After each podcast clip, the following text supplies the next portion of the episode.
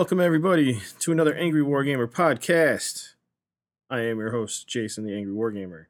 And we have the usual today of Lando and Drew. What's up, guys? How's it going, everybody?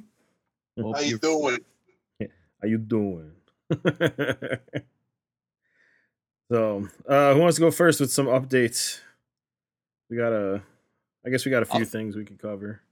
I'll like, go first. Uh, I've been doing all right. Uh, snow buried me this week, and uh, I've been playing Warframe. Nice. I finally got into it after being pressured into playing it by a few friends of mine.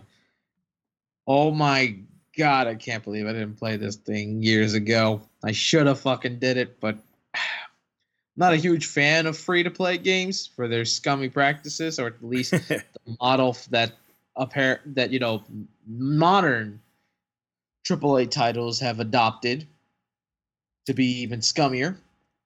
So, what are you? Are you playing it on Switch? No, I'm playing it on the PS4 because that's where my friends were playing it. Yeah. So I started. To, I tried to play it on the Switch, and um, it's not good on the Switch. At least not in handheld mode. So. Fair just, enough. Just my experience. Just because there's there's too much going on in that game. Like and the yep you can't see yep. the you can't see too well with the screen. So that's just how I feel about it. What the hell? You end up getting shot to death like crazy. Oh. Sounds but, like a blast. Dude, I love the weapon selection. I love the fact that you can alternate between a between a gun and a melee weapon at a whim.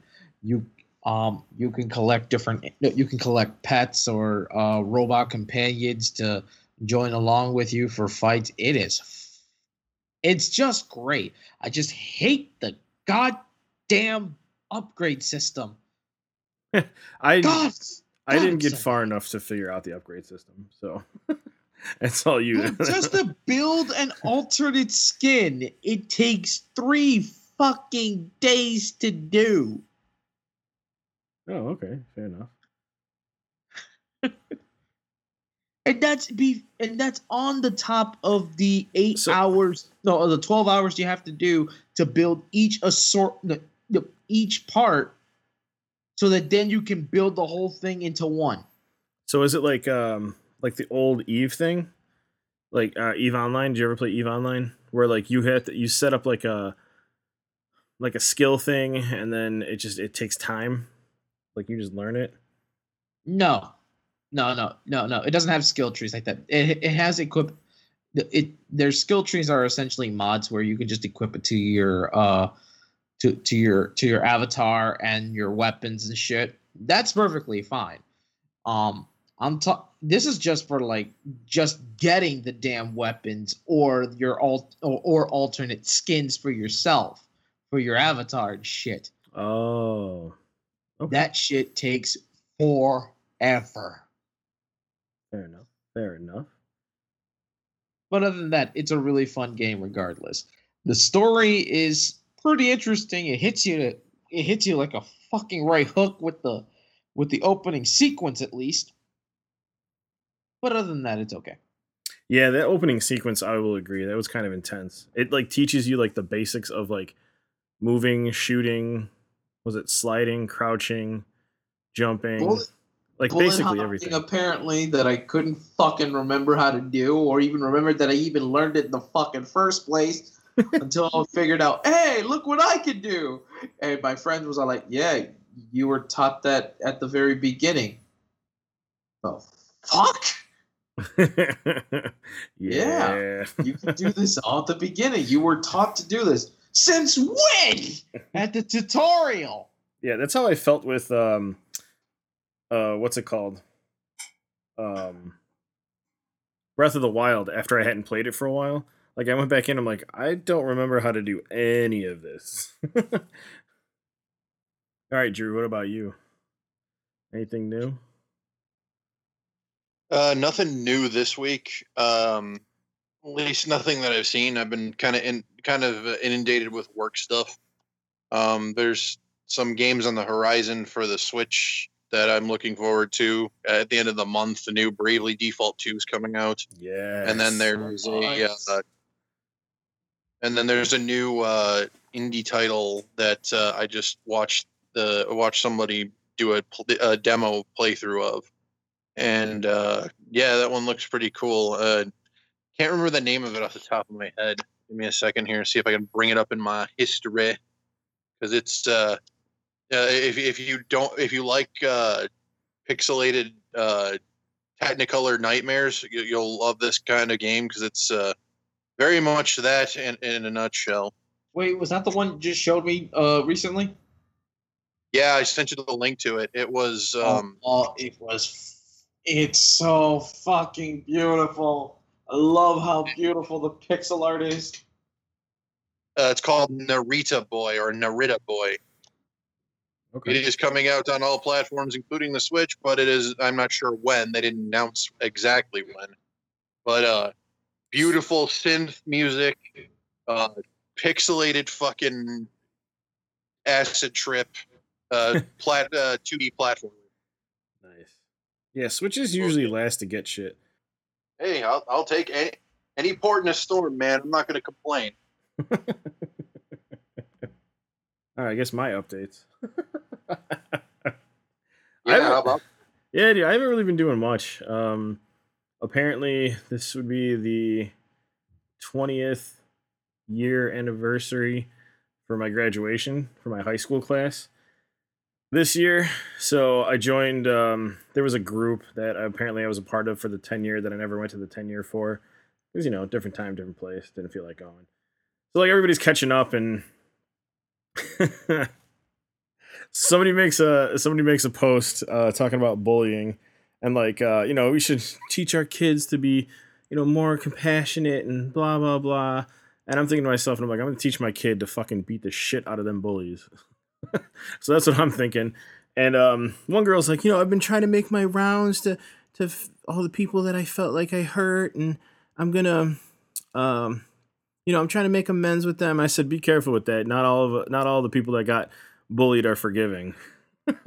you know, just trying to say it. And someone's just like, oh, someone read it the wrong way. And I was like, yeah, I think you got my intent wrong. My intent is some of us still have ill will to the people that bullied us. I said, I'm not a nice person. And I stopped trying to pretend to be. so that, that same post, um, this kid that, you know, he got bullied along with like me. I could basically name all these fucking kids that got bullied because that was like the crowd I hung out with most of the time. Just not because they got bullied or not because we were like the bully type, but because they just had the similar interests as me, and it just turned out that way. So I don't know. I was the jock that never fit in, if that makes any sense. So um, so he posts something like I was invisible through high school, and I was like, no, you weren't, dude. And then this girl goes, well, I remember you too talking about me, and she's like you dated my cousin and put like her cousin's like tagged her cousin's Facebook. And I go, uh no, that's not true. I you know, I dated some girl named Liz something or other, and that was the only girl I dated in high school. and then I put down my phone and I went back to painting miniatures. And then I sat there and thought about it, like, wait a minute. I don't remember any Lola in my graduating class. So I did my did my Facebook cyber sleuthing and uh saw her picture and was like, wait a minute, she looks familiar. So then I go back to the post and I'm like, hey, um, is this person Liz? And you know, did they live at this like this area? And she was like, yeah. And I was like, okay. So yeah, I embarrassed the shit out of myself by almost talking shit. Um, and then uh, so I go to sleep, wake up today, and nobody's commented on that post since. And then she commented. She was my ex girlfriend from high school. And she was like, Oh, I remember. She's like, I don't remember as much as you do, but I remember you were my first boyfriend and my first kiss. And I was like, Okay. so I put the um I put the meme of Homer backing into the into the bushes. like, I'm just gonna back away now. Oops. You should have been with Disco Stew instead. Back away, not today. Yeah. Disco, yeah. Oh man, I was just trying to. That was uh, that was pretty embarrassing. So, uh, so that's my life in a nutshell, right there. The Well, if it like- makes you feel any better, this year is supposed to be my ten year and my ten year uh, reunion. Yeah, I don't know. Like I, I was specifically told by my wife I'm not going to this one because, uh, you know, I, I'm I'm a firm believer of don't forget, and uh, I'm probably gonna end up starting shit that I don't need to be starting. Hey, be I'm. I'm I'm in a similar boat. Like I'm pretty much going to be surrounded by pompous assholes who Oh yeah, probably going to see me as an asshole, and that's perfectly fine. So I don't need to start shit where I don't belong. Yeah, exactly. That's how I feel about this too. But I don't know. We'll see. I'll keep everybody updated on that. There's no specific date or month, or we're just kind of wait out the COVID thing to try to get everybody together. And um, I have a feeling it's not going to be a 20 year. It's going to be like a 21 year. drinking the liquor. yeah. So, um, another big news update, I guess. Um, Nintendo Switch sales. There's a huge sale going on right now. Um, Boy, don't me. three different companies, a tons of different titles. And I guess let's just get into it. With like the great Philly D says on YouTube. so Bandai Namco has a publisher sale that runs from the 11th to the 25th. Today is the 13th. So kind of early by the time this is published. It'll be published tomorrow on the four on Valentine's Day. So you still have like another week left of this part of it. Um, huge, like a ton of sales, like up to 84% off on some of these. Uh, I didn't realize Jump Force Deluxe was on the Switch. That one's $29.99. Dragon Ball Z Fighters, just the base game, is just 10 bucks. Uh, Ni no Kuni is 13 bucks. Uh, I'm just kind of flipping through. Uh, Tales of Vesperia, the definitive edition's 13 bucks. Uh, Digimon Cyber Sleuth is looking at twenty dollars. You release Tales of Vesperia, but you won't even work on Berseria? Come on. I know you're working on a new Tales game, but Yeah. Yep, they are working on a new Tales game. I just I haven't found the trailer for it yet. Somebody just told me about that the other day. Uh, Little Nightmares is eight bucks or seven fifty right now. This is just the Bandai stuff. My Hero One's Justice one and two are both on sale. My Hero's Justice is fifteen.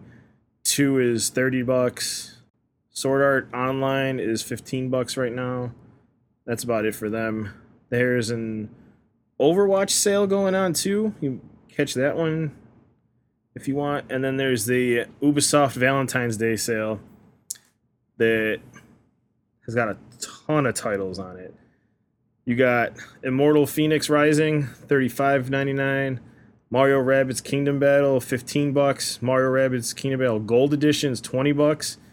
You have Assassin's Creed the Rebel Book Collection and a three remastered on sale. 20 and 15. Child of Light, which is one of the games, the indie games that I wanted to pick up, is only five bucks right now. Um, Fractured But Whole is 15 bucks. Stick of Truth is 12 bucks. Starlink is 15 bucks. Uh, and then the deluxe edition for that's 24. And obviously, you know, Wheel of Fortune and Uno and Trivial Pursuit and those style games. Then, then we're in the midst of the WB sale also.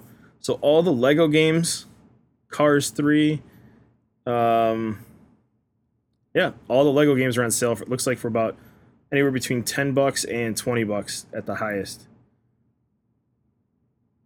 So if you're into those, jump on those sales because there's a lot of good shit going on. And then uh, uh, Overcooked is on sale. I thought Hades was on sale too. I could be wrong about that. Hades is one of the games that we talked about in our indie titles. Blue Fire? I don't know what that game is. it just reminds me of Breath of Fire, unfortunately. Yeah. Come on, Hades. I saw. I swear Hades was on that that list. Oh, whatever. Take a look at Hades. been deceived. I have been deceived. Take a look at Hades if you want to pick up that game too. But yeah, there's some indie titles that we talked about. Obviously, a lot of third party titles with Ubisoft and um, uh, Bandai. The those sales. So this is probably one of the biggest sales for some of the top top games on the Switch right now. So yeah, go take a look at that, boys. Any any other sales you guys noticed? I have I stopped paying attention to PS4 sales. So Well, same here. I haven't even looked at any of that stuff, especially because you know PS5 is the the front and center. Not that it's really selling much, but yeah. yeah, literally the only the only reason I, I wanted to talk about the Switch sales because I finally caught them on it on time, and there's a bunch of games on there that I want to pick up.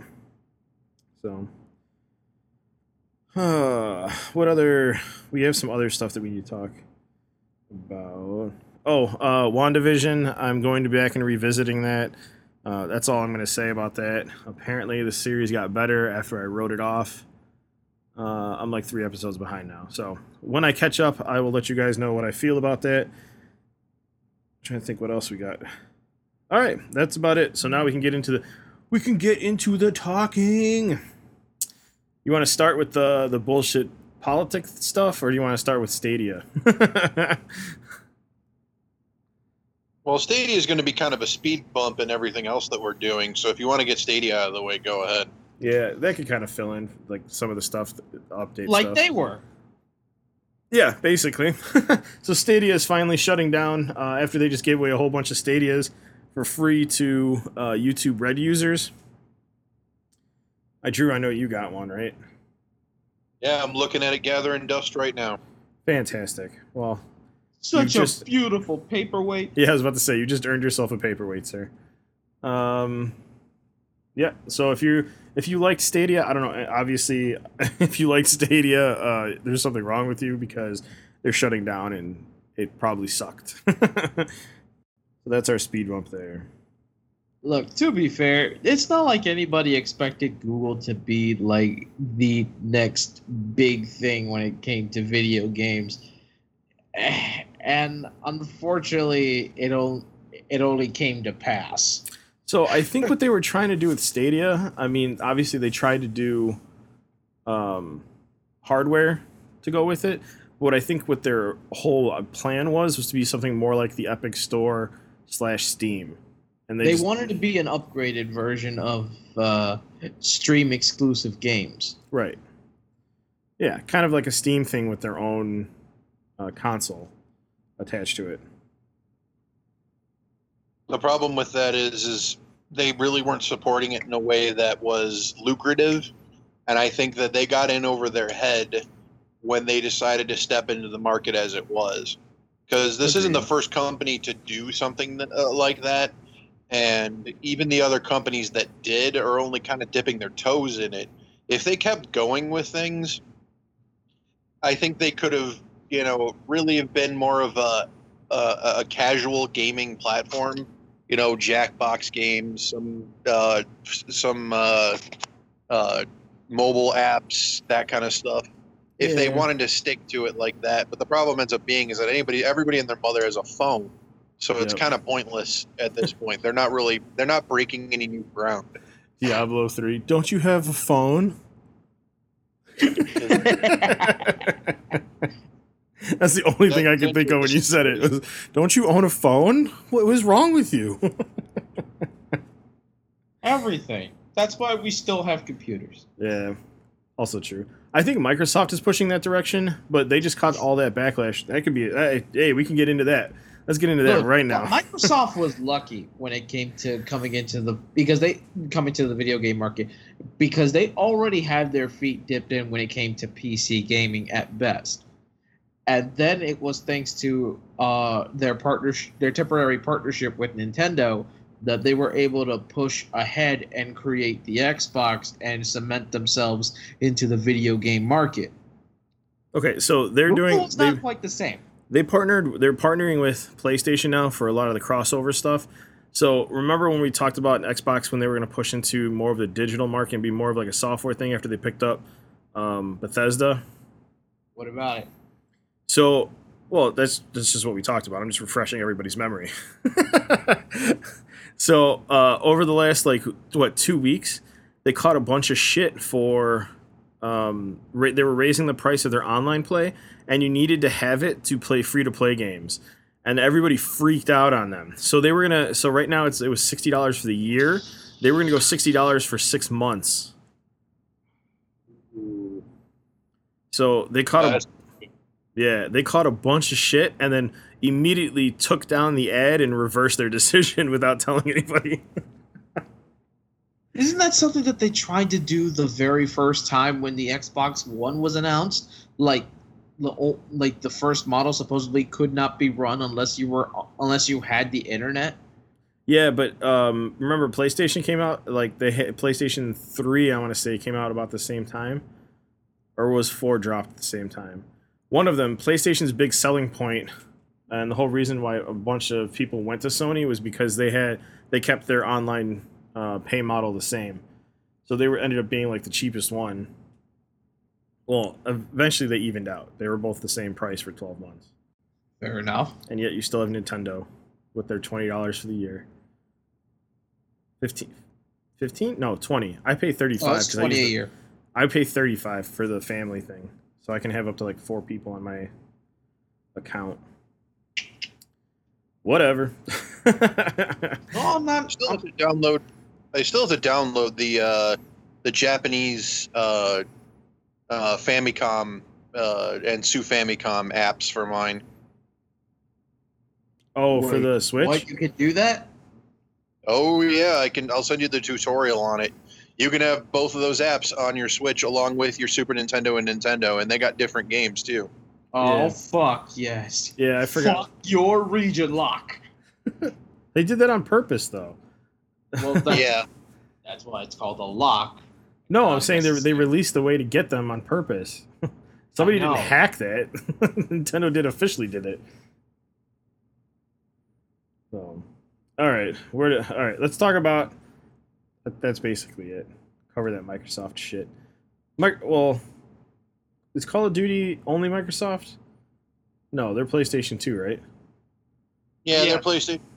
Yeah, we'll because the, the, the company that they works almost exclusively there's there's basically a second party developer with Microsoft, but they don't necessarily they aren't necessarily uh they aren't necessarily Microsoft exclusive. Yeah. Okay. All right. Well, let's get into the other stuff. Um, so, uh, backtracking to the WandaVision and Disney Plus and Disney.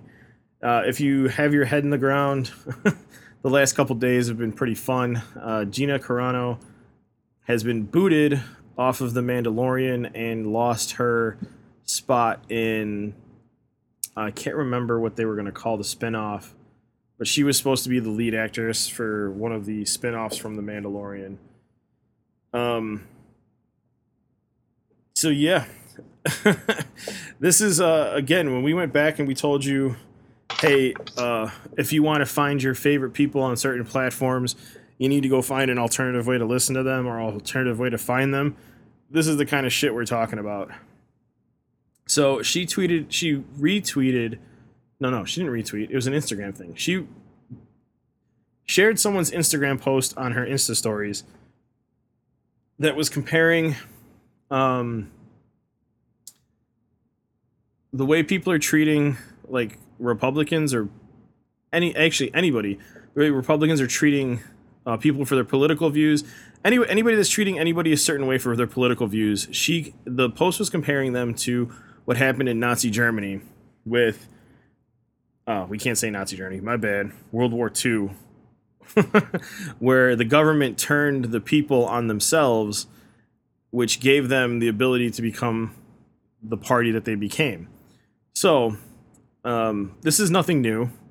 Disney, other Disney actors have compared stuff. In fact, the lead actor for Mandalorian used um, when the with the immigrants, the children in cages. He compared that to the same time period and nothing happened to him. So this is just a sign of cancel culture just for your pol- political beliefs. I mean, I don't see her doing anything different than what anybody else has done, and she's getting canceled for it. So uh, supposedly she's getting picked up by the Daily Wire uh, when we talked about that school shooting movie, which by the way I still haven't seen or signed up for to find to watch it. I'm gonna have to do that one day. I don't know. Maybe next week. Maybe we'll work it out next week. Um, we'll do a viewing party Friday night if you guys are up for it. We'll just do it over Discord. Sounds exciting. Fantastic. So we'll watch that movie. But um so she's supposed to be writing, producing with the help of the Daily Wire her own show for the Daily Wire. Um they're trying to do this whole thing where they're combating the culture, fighting in the culture, along with uh, other creators like Tim Pool with the Timcast, and you've seen him on the Joe Rogan show. He has his own website that's selling memberships. He's doing the exact same thing. If you if you're looking for a creator and they have any inkling of a certain swing politically or even a political view, and you're afraid they're going to get canceled, go find them somewhere else. Sign up for their subscriptions. Do whatever they want. Do not do whatever they want do whatever do whatever go find them and listen to wherever they are don't not do whatever they want i said that the wrong way don't do that this will end up in the same spot again um but yeah there, i mean there's a lot more to this story because it's it just seems weird to me that disney would take a stance like this because i don't know if anybody i mean Orlando's mentioned it what 700 times their treatment of uh, people in China, like and how they've done things. So Why, hello, am I a parrot now? you're a sheep. You're a sheep. God damn it. No, but no. So Disney went went ahead and I didn't know this. They they praised the paratrooper force that was holding the slaves or using the slave labor and treating them like shit when they were shooting Mulan. Like, right. how is Ch- how is Disney? So there's this whole thing where it's uh, cancel Disney Plus, and. Everybody's canceling their Disney Plus right now, It's insane. Like Disney Plus is like um, subscriptions have dropped drastically in the last like three days. So uh, I'm Jason. keeping I'm keeping mine because I still like Disney movies like Mighty Ducks and Cool Runnings, and I want to watch all those shows still. and that's fair. Yeah. But it gets it gets even better. Uh, they fired her for things that she said. She didn't say them. She shared a post. I know, but that's the they're saying it as that's what she said. Right. Well, I mean, she is a strong Republican voice. I mean, if you follow her, you know her political leaning. Like she doesn't hide it. Yeah. So and that's and, and that's fine. I'm not ar- I'm not arguing about that. I'm saying the funniest part is that since you brought up the Mulan movie, Disney adamantly defended the actress, the the star of the movie, who was openly in support of the Chinese government breaking human rights and violating the free the the the, uh, the sovereignty of Hong Kong. no, I know. That's the thing. Like Disney, Disney has no moral ground. So I don't understand what they thought like that was a good idea. Like because they want to keep selling Mandalorian, but now they're losing more subscriptions left and right because they did it. It's it's hilarious to me. I think it's fucking hilarious. It's like Oh, there was no good- win-win there. The best win would have just not do anything. These next two years are going to be critical for Disney, for one thing, no, for one reason, and believe it or not, it has little to do with Star Wars. Dude, Mickey Mouse is finally going to become public domain in 2023. No, they won't let that happen. No, it. They don't have a choice. Why? They spent decades changing the copyright law to keep it as long as they can, but officially by law they have to. Mickey Mouse has become is going to be um, public domain by the year 2023. All right, That's I'm gonna, have when to, the copyright ends. I'm gonna have to look more into that. I believe you. I just think that I think they're no, doing I- something I, to. found out I was I thought I was going insane. I found out about that recently. I'm like, oh my god, that is amazing. Their biggest fucking icon is about to go public domain, January- and they can't really do much about it because they've already they've already changed copyright law to the point where almost nobody can really take advantage of it except for them. And if they push it any further, they're just about fucked. So January January 31st, 2019, uh AEI.org posted um posted this. So something happened in the past uh, January 1st that hadn't occurred in the United States in 20 years. Copyright content began to re-enter public domain because Congress, Congress has repeatedly extended the duration of copyright protection for individuals and companies largely, although not exclusively, to the behest of the Walt Disney Company. Two decades had passed since the latest creative, last creative works, which uh, had been copyright, copyrighted in 1922, became freely available to the public. But now that the Mickey apocalypse looms, the first copyrights of the Steamboat Willie cartoon are set to expire January 1st, 2024. Whether or not Disney will allow that to happen, and if so, what are the ramifications, uh, will be remain very much in question. Under U.S. law, copyright protects creative works from being copied, whether they were created by an individual person or a corporation. The Constitution empowers Congress to promote the uh, the progress of science and useful arts by securing, for limited times, to authors and inventors the exclusive rights to the respective writings and discoveries. Uh, the initial copyright legislation enacted in 19 or 1790 granted most but not all authors the popular term content creators didn't exist back then. Oh, so authors, content creators, the right uh, to protect their works for the copyright copying for 14 years, with the possibility of extending the protection for another 14 years.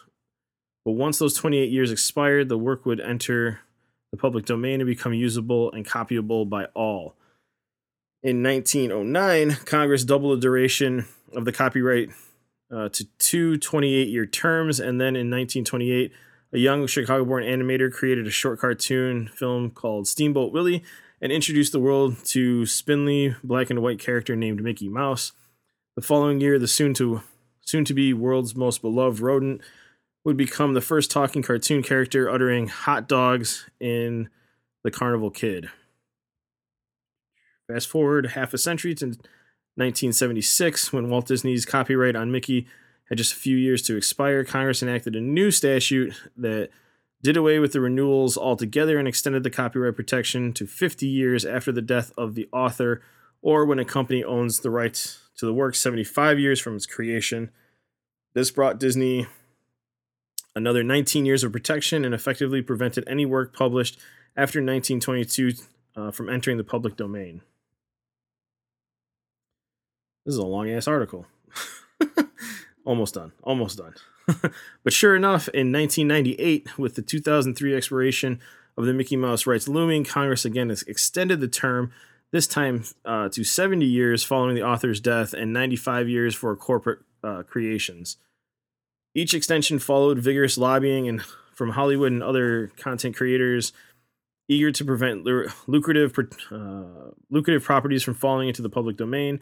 Critics argue that maintaining copyright protection 70 years after the death of the artist badly upended the careful balance uh, that copyright provides in inspiring and incent- incenting creativity while vindicating the right of the public.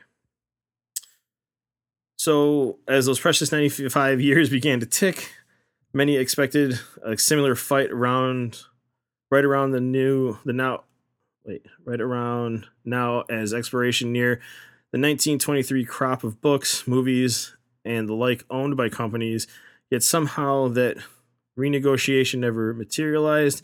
And on New Year's Day, those 95 year old works began entering the public domain, stating that, uh, starting with Robert Frost's Stop by the Woods on a Snowy Evening, available for free. Uh, here with a link, it says, uh, as Tim Lee of Ars ARS Technica. Uh, next January will be Gershwin's uh, Rhapsody in Blue.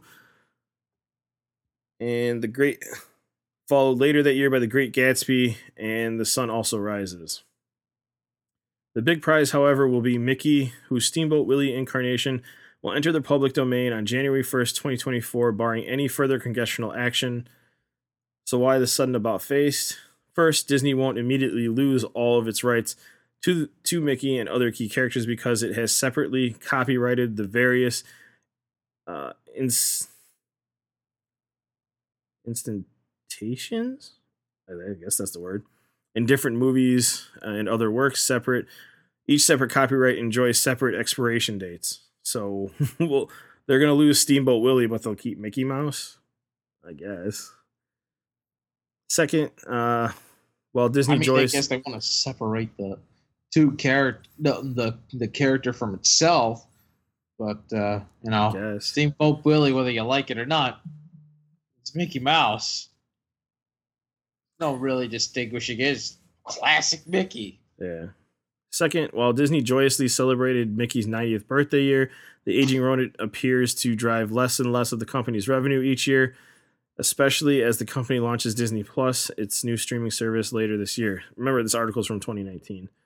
So, finally, as Lee and others have pointed out, uh, internet activities, assorted libertarians have rallied against further extensions and organize, organized themselves much more effectively than in 1998, thus rising raising the cost of any heavy lobbying effort by Disney because they don't have the fucking money. Anyway, last little paragraph here. So, with less than five years to go until Mickey Mouse becomes pro- uh, public property, the great 20th century copyright wars may finally be over or at least entering a new phase. Thanks for adding a topic today, Orlando. oh, no problem, man. That, that, I'm sorry for sidetracking, but that was just uh, something that I felt really needed to be mentioned. no, I don't think it's known enough. well, that makes me wonder when does Star Wars become public domain? Not for at least another hundred, another hundred years. Okay, so Star Wars is out. According to the current copyright law, it's until after a person dies, and then you have to wait at least another fifty to seventy-five years. Gotcha.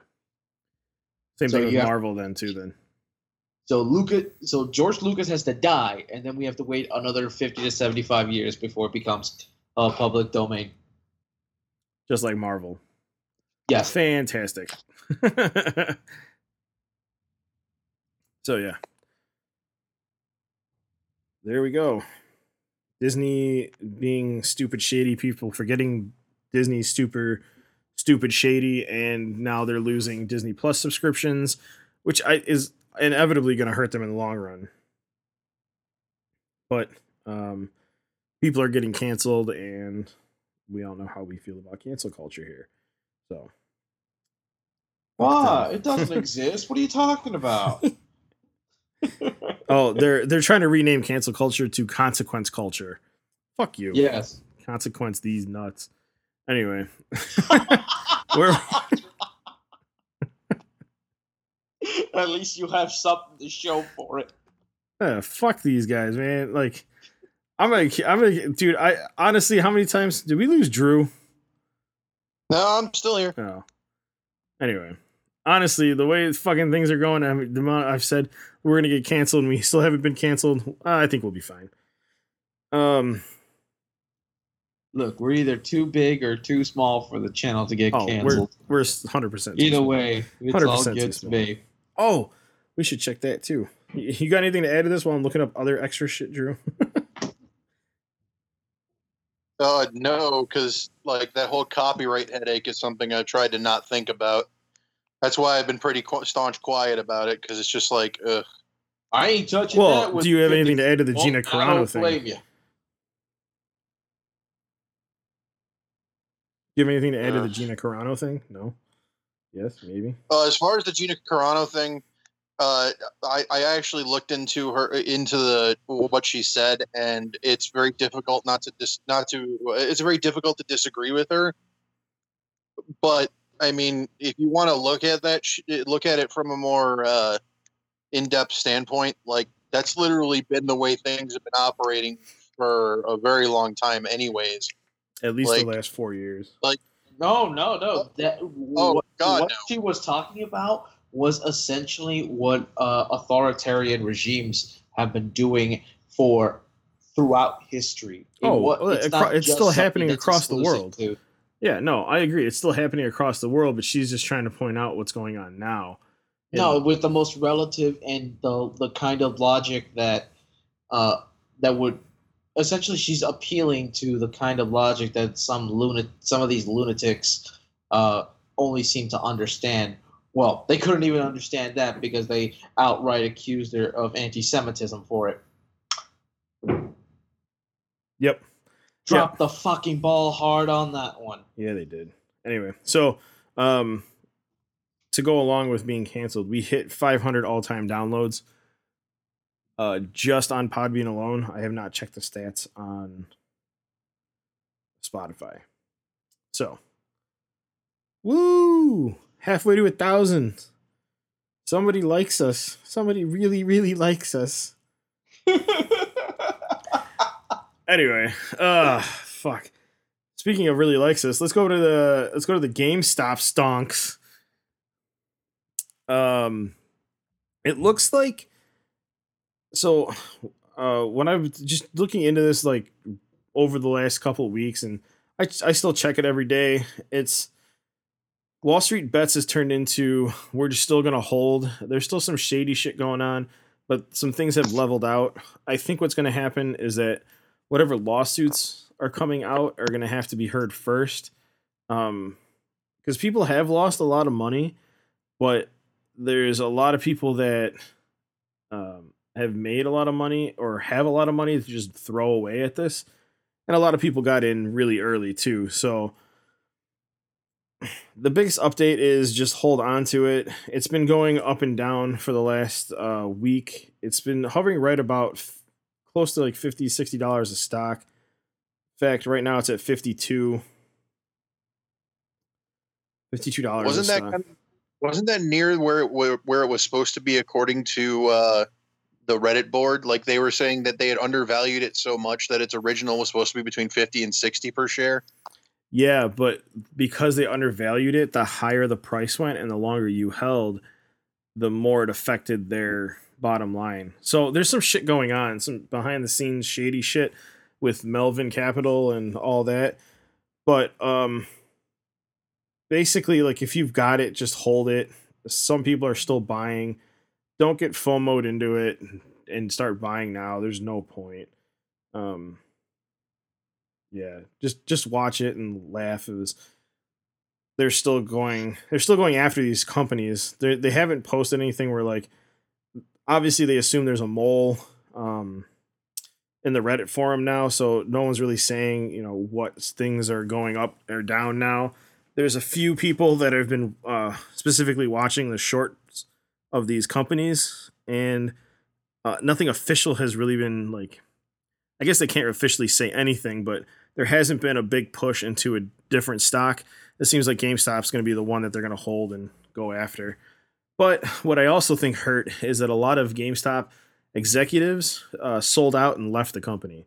So you have that too.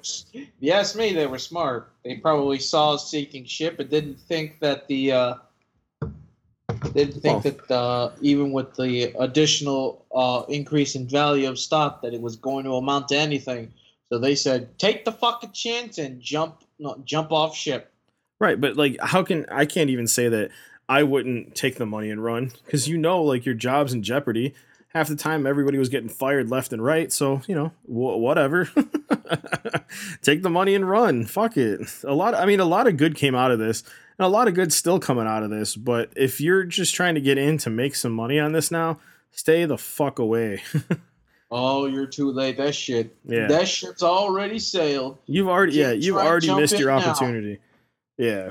That's the, like that's really the only update. I mean, unless you guys know something that I don't know, but I've I still check in on it every day. I've still been following it. Um, things are just leveling out at this point.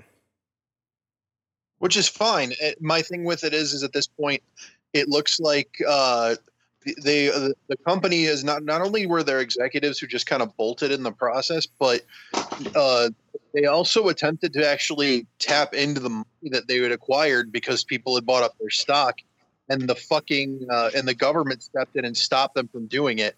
They stopped them from paying debts, which, as far as I'm concerned, is fucking despicable. Yeah. So It's like if you were given money and these people aren't going to sell their sell their shares because none of these people who have them are selling them.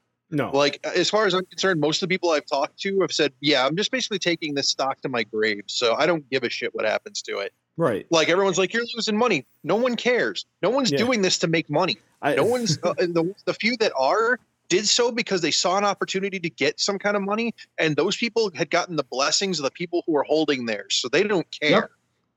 Well, that's the that's what I was saying. A lot of these people now they're just holding on to it, but they're the ones that had the money to lose in the first place. So Right. it is what it is.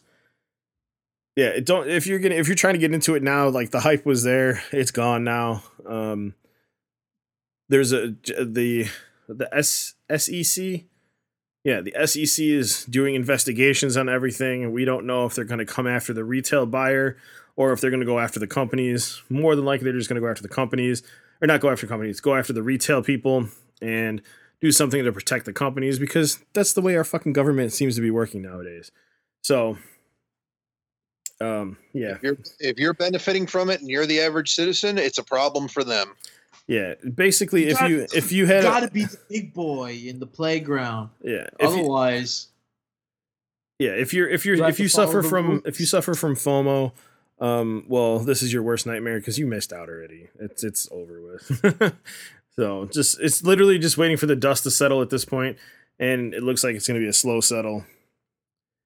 Uh, who knows I which think way? I, I think what's in, I think what could possibly happen from all of this, if if things keep rolling the way that they are, is like there could be eventually some kind of another another like geyser moment against the shorts in the future. If if if because this is no, I know a lot of people feel more emboldened about the market now, and I would be shocked if they just went and just started hopscotching from from stock to stock and just and just obliterating shorts just because it's funny.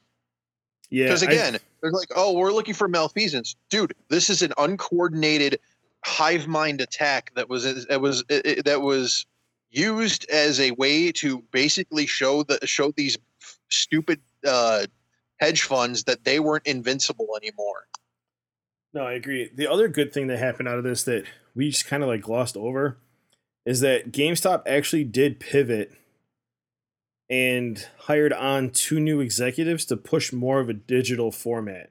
So GameStop might be actually trying to save themselves at this point, which cool.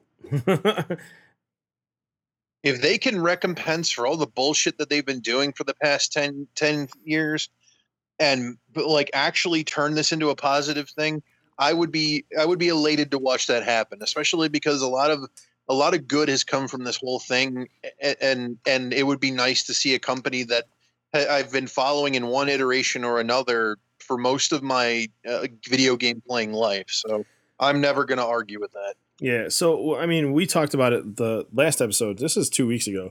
So on February third, twenty twenty one, GameStop did a news release. So, uh, Grapevine, Texas, February third, twenty twenty one. GameStop today announced that it had appointed Matt Francis to a newly created role of Chief Technology Officer. Mr. Francis is to start on February 15th, so he hasn't started yet. He'll start Monday. Um, he brings more than two decades of experience in e-commerce and consumer technology to GameStop. Most recently, he has been engineering an engineering leader at Amazon Web Services. He previously held a senior level technology roles at companies such as QVC and Zulily. At GameStop, Francis will be responsible for overseeing e-commerce and technology functions. That's the first person they did. Then they hired a second person, uh, Kelly Dur- uh, Dirkin, senior vice president of customer service. Ms. Dirkin, who previously served as Chewy's vice president of customer service, has a start date of March 1st. She helped establish a world class customer service operation that positioned Chewy to achieve a, new, uh, a net promoter score of 86 in 2018. In her role, Ms. Dirkin will oversee customer service and engagement initiatives at GameStop.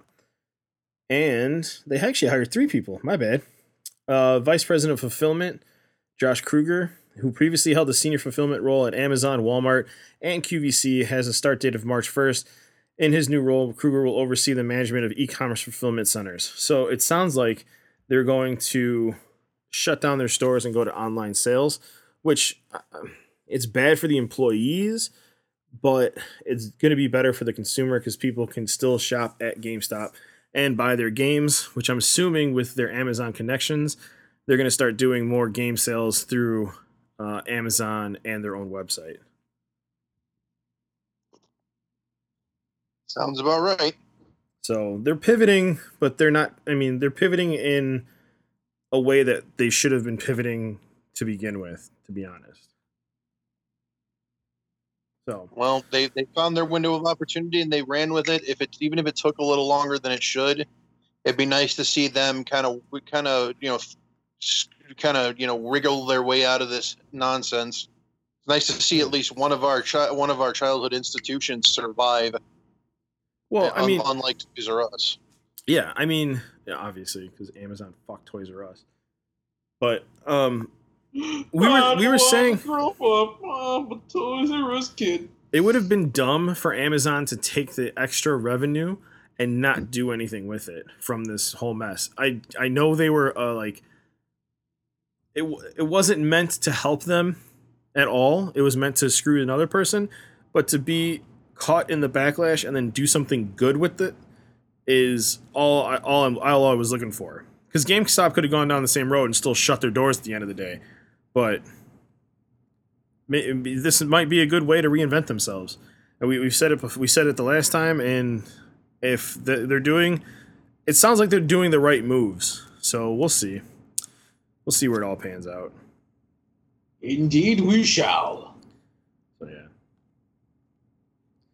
All right, we're cruising right along tonight. I think we're getting into the heated stuff now. Where do you want to start? You want to start TCGs? You want to talk about CD Projekt Red's drama? Yeah, let's talk about CD Projekt Red because I feel like the last one's going to be a a or the next one that you have in the list was going to be a fun one. So, um, CD Projekt Red was the target of uh, not doxing. What's the word I'm looking for? Like a hacker attack, basically. And they took all of their all of their stuff, all of their data, all of their files and everything, and they were trying to hold them hostage. And CD Projekt Red put out a statement saying basically, we don't negotiate with terrorists, um, but we're going to try our best to make everything right again. Honestly, I think this, even if even if it's true, this is CD Projekt Red out of the whole cyberpunk mess. Yes, no, everyone's going to go dead air on me. Fuck. It- it's um. In all honesty, I don't really have much of an opinion over it because I don't really know too much about it. In all honesty, I mean, so let's see if I can find the tweet. CD Projekt Red. Yeah. Okay, so they put this out on fuck, 4 days ago, whatever it is.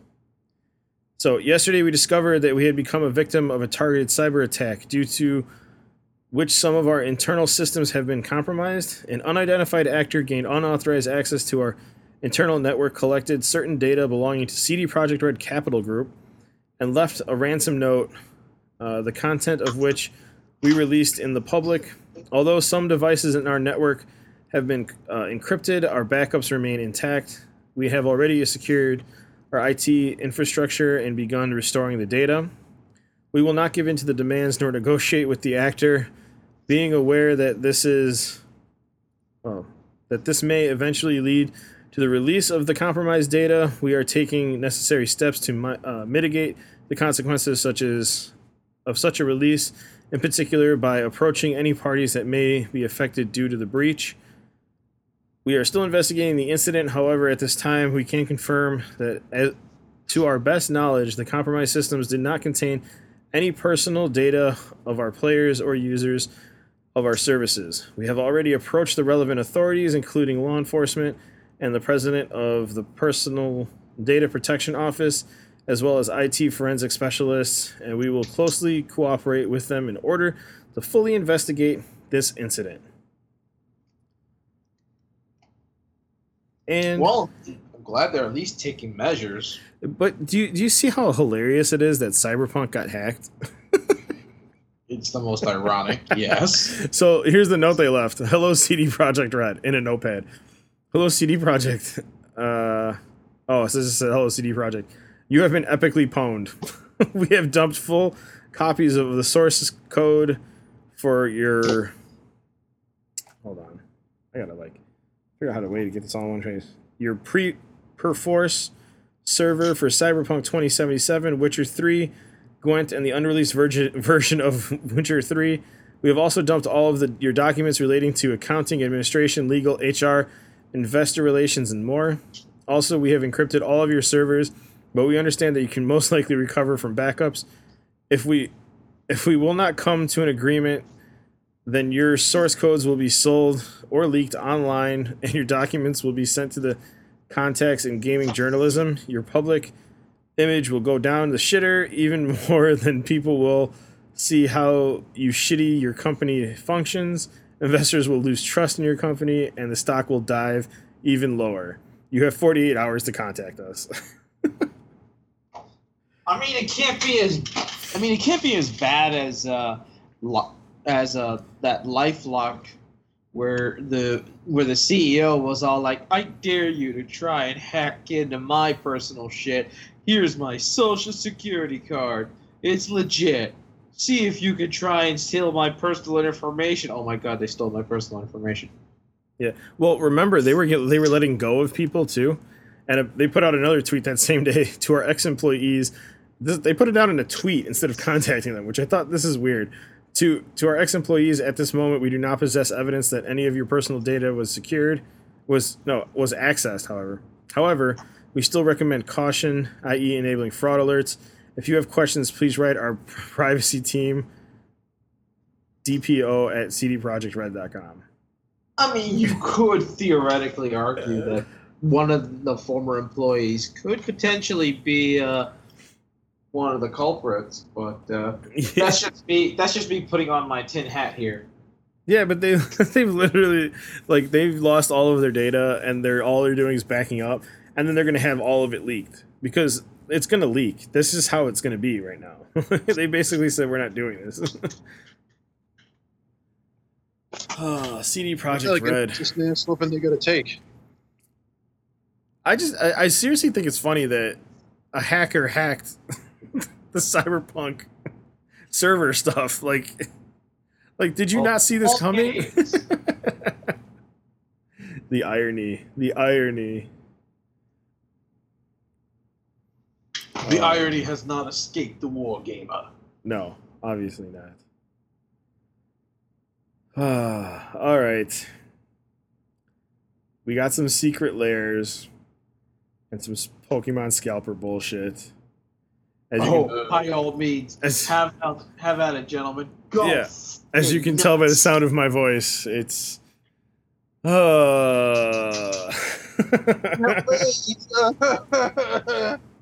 all right, you want to take this one, Drew? So, all right, so I'll do the Secret Lair, which I mean, I'm only doing because uh, why? Because I feel like Um, we have to. Oh no, it's hysterical because there there there are multiple parts to all this. So, several Secret Lairs are dropping i- i- in in the quarter one of 2021. hmm Um, we have the uh, Smitten uh, Secret Lair drop. We have the Showcase Kaldheim Part 1 and Part 2 in regular and in foil, obviously. Uh, the Smitten is only in foil. There is a Valentine's Day 2021. Um, I'm sorry. The Smitten is the super drop. The actual Valentine's Day foil set is uh, only foil, it looks like. No, no, they got a regular one too. Cool. It's fairy, So- isn't it? That's the fairy one, right?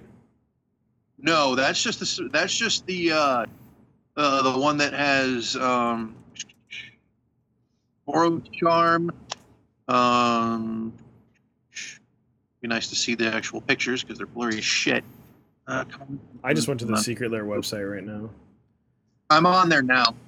Um, we got Boros charm, Gisela Blade of Goldnight, Goblin Rabblemaster, Heliod Sun Crowned, uh, Monastery Swiftspear, and a Goblin token. So it's um, they're all done by a specific artist to look really super Valentine's Day ish. I mean, the art's kind of interesting, but like eh. It's all super cutesy. You also have the unfathomable crushing brutality of Basic Lands Foil Edition. There's also a regular one as well, and the art for those are really cool. But like, it's it's it's flipping Basic Lands. You're paying thirty and forty dollars for basic lands. Okay, this is not going to Bob Ross route again, is it? yeah, close enough. Yeah. Close enough. Yeah. Son of a bitch. Bob Ross was a little bit more expensive than this, but yeah, same, same theory. And then there's the uh, the very Basic very very bad- for fuck's sake. Ugh. I'm sorry, but that really gets to me. Oh no, it gets to me too because you can probably find somebody to make those for you for an eighth of the price.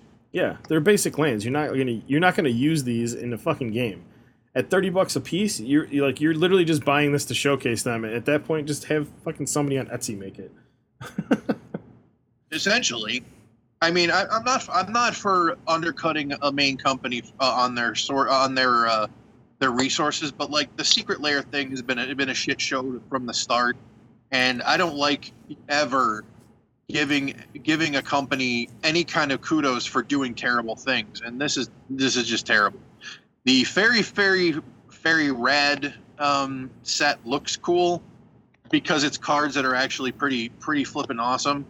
Uh, it's like a rainbow. It's a rainbow fever dream though. Like the art is like literally like Lisa if Lisa Frank was doing straight fucking coke.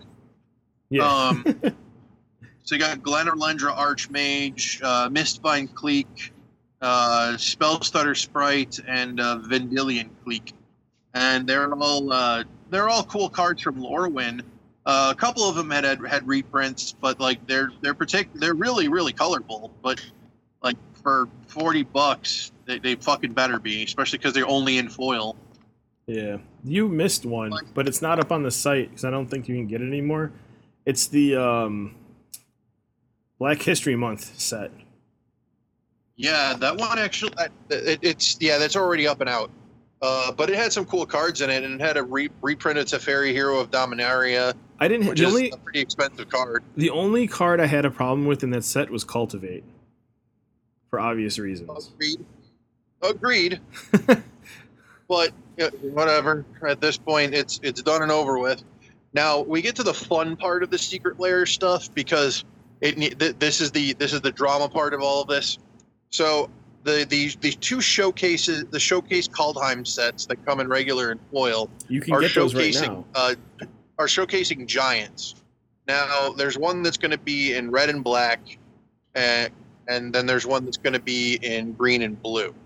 So the red and black one will have um, Kroxa, uh, Titan of Death's Hunger. It'll have uh, Inferno Titan and Grave Titan. And then the Oh. uh, the blue green one will have Frost Titan, Primeval Titan, and Uro uh, as, as the uh, as the, uh, the the centerpieces on that. Uh, the problem with the Uro one is uh, in the actual flippin' description, there is a disclaimer stating that they will be banning Uro in in several formats before the damn thing even comes out. Are you kidding me right now? Nope.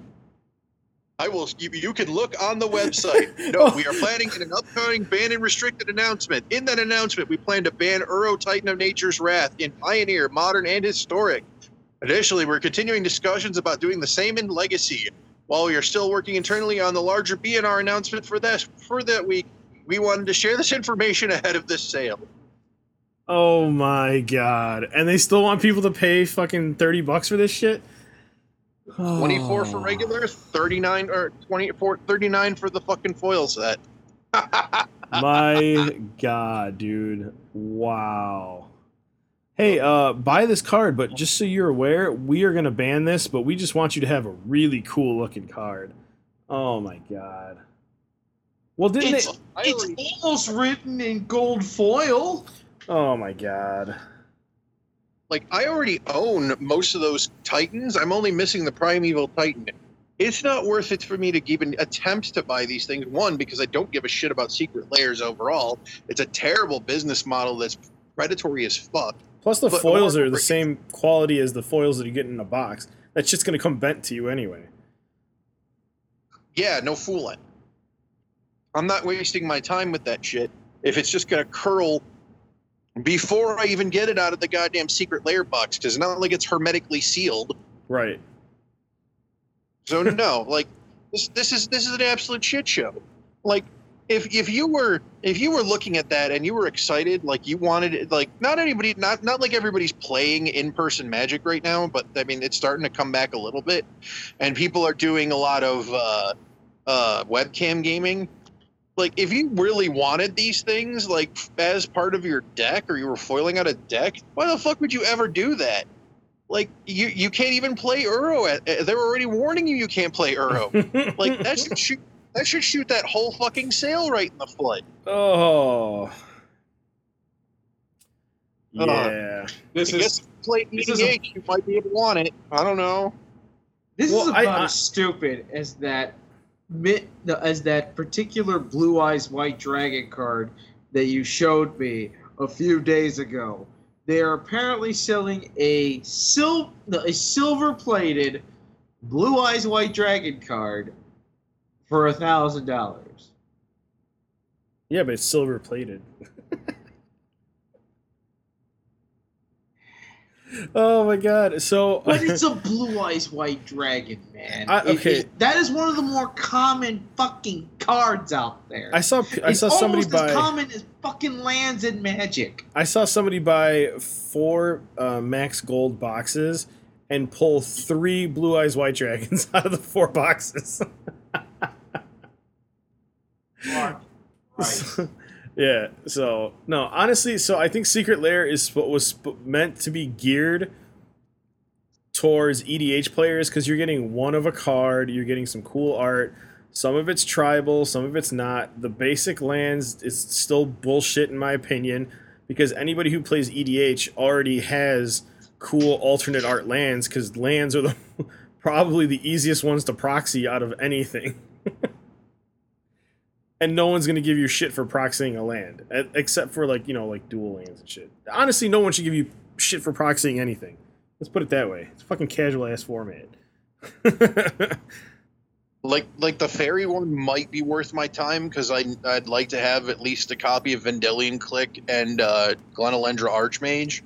Like the Spellstutter Sprite, I'd want maybe for uh, Pauper because it's a it's a common, and like Mistbind Clique, I don't know, maybe. So, So, like- honestly, out of all of them, the fairy one, Fear. yeah, honestly, out of Uh, all of them, fairy was probably the only one I was thinking, oh, that one's actually pretty legit. Problem is, you're only getting what four cards for you're paying ten bucks a card. Well, most of those cards are around ten bucks or more. Oh yeah, Vendilion Vendilion Clique's a modern uh, uh, staple. Vendilion Clique's. What's up? Vendilion Clique is a modern staple. Vendilion Clique's a modern staple. Spellstutter Sprite is in is uh, is a staple in Pauper and in Modern. Um, Glen Elendra Archmage is a staple in EDH and Modern. I don't know about Mistbind Clique because I haven't uh, I, I, I haven't played that much.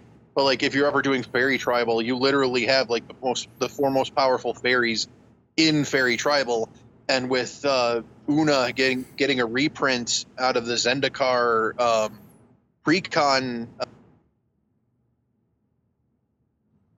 deck right out of right out of the gate with those. Yeah. No, it's it's definitely like fairy was definitely the one set that I was looking at that I was like I might actually grab that one. But then again, it's like what am I going to do with it because I don't really play fairies. The Kaldheim showcase ones, they seem cool. Uh, like you said though, Uro's going to be banned out of it, so what the fucking point? Well, if you're playing EDH, it's it's uh, it's a it's a nice centerpiece to your deck if you're building a commander deck out of him. But I don't really. I, I, you'd be better served at that point because he's gonna. Two things are gonna happen. You, the, several eternal formats are going to lose access to Uro, which will drop the price dramatically. Yeah, so I'll and be able to pick up a normal print one. on top of it, so the price will drop even further. Yeah. I have yeah. At that point, then you might as well just buy Uro separate. You don't need it. I think I, I'm pretty sure I gave you a Grave Titan. I think Grave Titan was in my um, my zombie deck. Yep, Grave Titan was in there. He's in the binder right now. Yep. The only one I'm missing is Primeval, and I haven't had a need to get one, so I never really went to complete the the, the series because I have all the other ones. So hell, I have like like six copies of the White Titan. So meh. Yeah. No, uh, uh, Magic seems like oh fuck, that's the one thing I said I was gonna do and I forgot to fucking do it. We could have talked about that. I was gonna I was gonna go through my um the stuff that I have for my deck. Um, I drew a lot of stuff out of my two boxes. I, I lucked out huge out of my two boxes. I think, um, just out of stuff to draw and cool cards. But I have stuff to put together like a final like list of stuff to buy. Like there's a few that I want, and obviously I'm changing it up because there's a few Kaldheim cards like the Black God, where if you cast a spell, you have to sacrifice a creature or some shit. Like or no, you lose two life. Like obviously that one's gonna go into my deck. like so, um, anytime was it anytime an opponent casts a spell? You're talking about Tergrid, right? Yeah, He's a good card. He's a very good card. I see people build commander decks around him already. They're using him as the commander and just playing straight black. I didn't know black could be that strong. Yep. So Yeah, the, the the the prices for Kaldheim have kind of leveled off. Like most of the gods have settled under sub ten, have settled under under ten, except for the the four, the five color one. Uh, I think Tergrid is almost is around is nearly around ten, and like, um, I think those are the only ones I saw that were that, that were at that point. And then like the two major mythics that were expensive to begin with, I don't think have ducked in price at all there's like Warren, Vorinclex is still in the 20 to 30 range, and same with Tibalt. And Tibalt is now like a, a monster right now in modern, uh, along with uh, along with the red counter spell that that came out. Like the, these things are ridiculous right now. Like Cascade in modern is become a ridiculous, ridiculous meta right now. Tibalt's trick, trickery actually dropped to under three bucks right now. It's not about trickery, trickery as much as it's about Tibalt slash Valki, because you can uh, the the Cascade rules for for uh, modal cards is uh, when you if if one side is within the uh, uh, the CMC requirement for the thing you're cascading from, you can cast either side even if the other side is more expensive. So if you're cascading like uh, Oh. Ardent Plea, which is a three cost, and you and you cascade into Valki, you can cast Tibalt instead if you want to. no shit. Yeah, it's ridiculous. That's pretty cool. So the most expensive card that I have out of the thing is the Vorinclex, the Phyrexian Vorinclex. He's sitting at about fifty bucks right now. And then my Halvar showcase is at like six bucks. Tergrid God of Fright. That's the one where um opponent sacrifices a non-token permanent, discards a permanent, you may put that into into the battlefield under your control. So anytime somebody drops a, you know, discard something or goes to the graveyard, I basically take it. That was pretty cool. So the, the most expensive I have right now is my is uh, my Valki slash Tibalt. Um, his mid price right now is twenty seven ninety nine.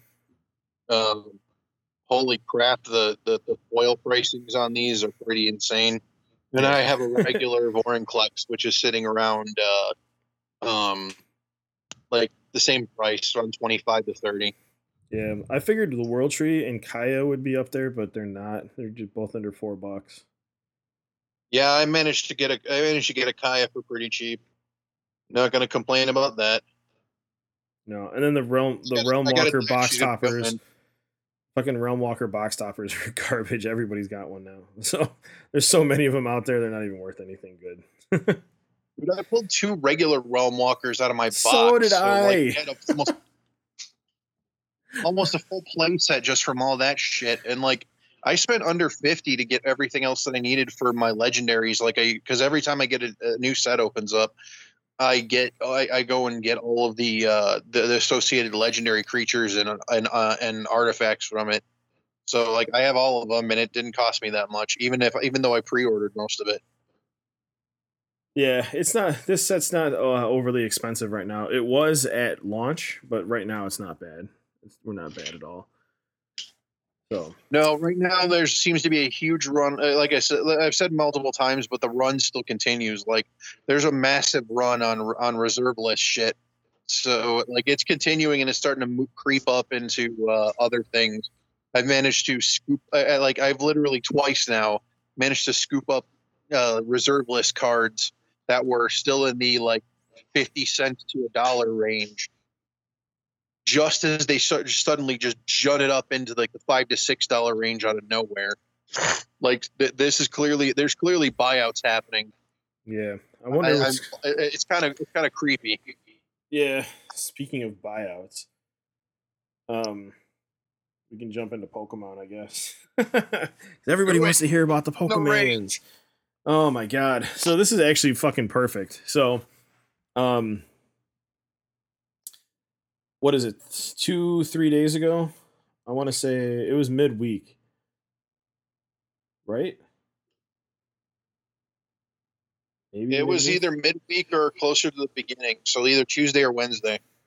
Yeah, so as as most people know, Pokemon is being fucking scalped left and right, and Logan Paul's causing problems with moving, you know, buying base set Pokemon boxes for like a million bucks, and then selling uh packs like pack pulls for thirty thousand a piece. It basically, it's become a rich person's game, and what's what it's causing is it's causing a bunch of back you know backlash now with the Pokemon community because we have these new people that are going into retail locations like Target, Walmart, um, some local shops, buying up all their stock for cheap, and then trying to resell it, either sealed or opened for like almost double or triple the price.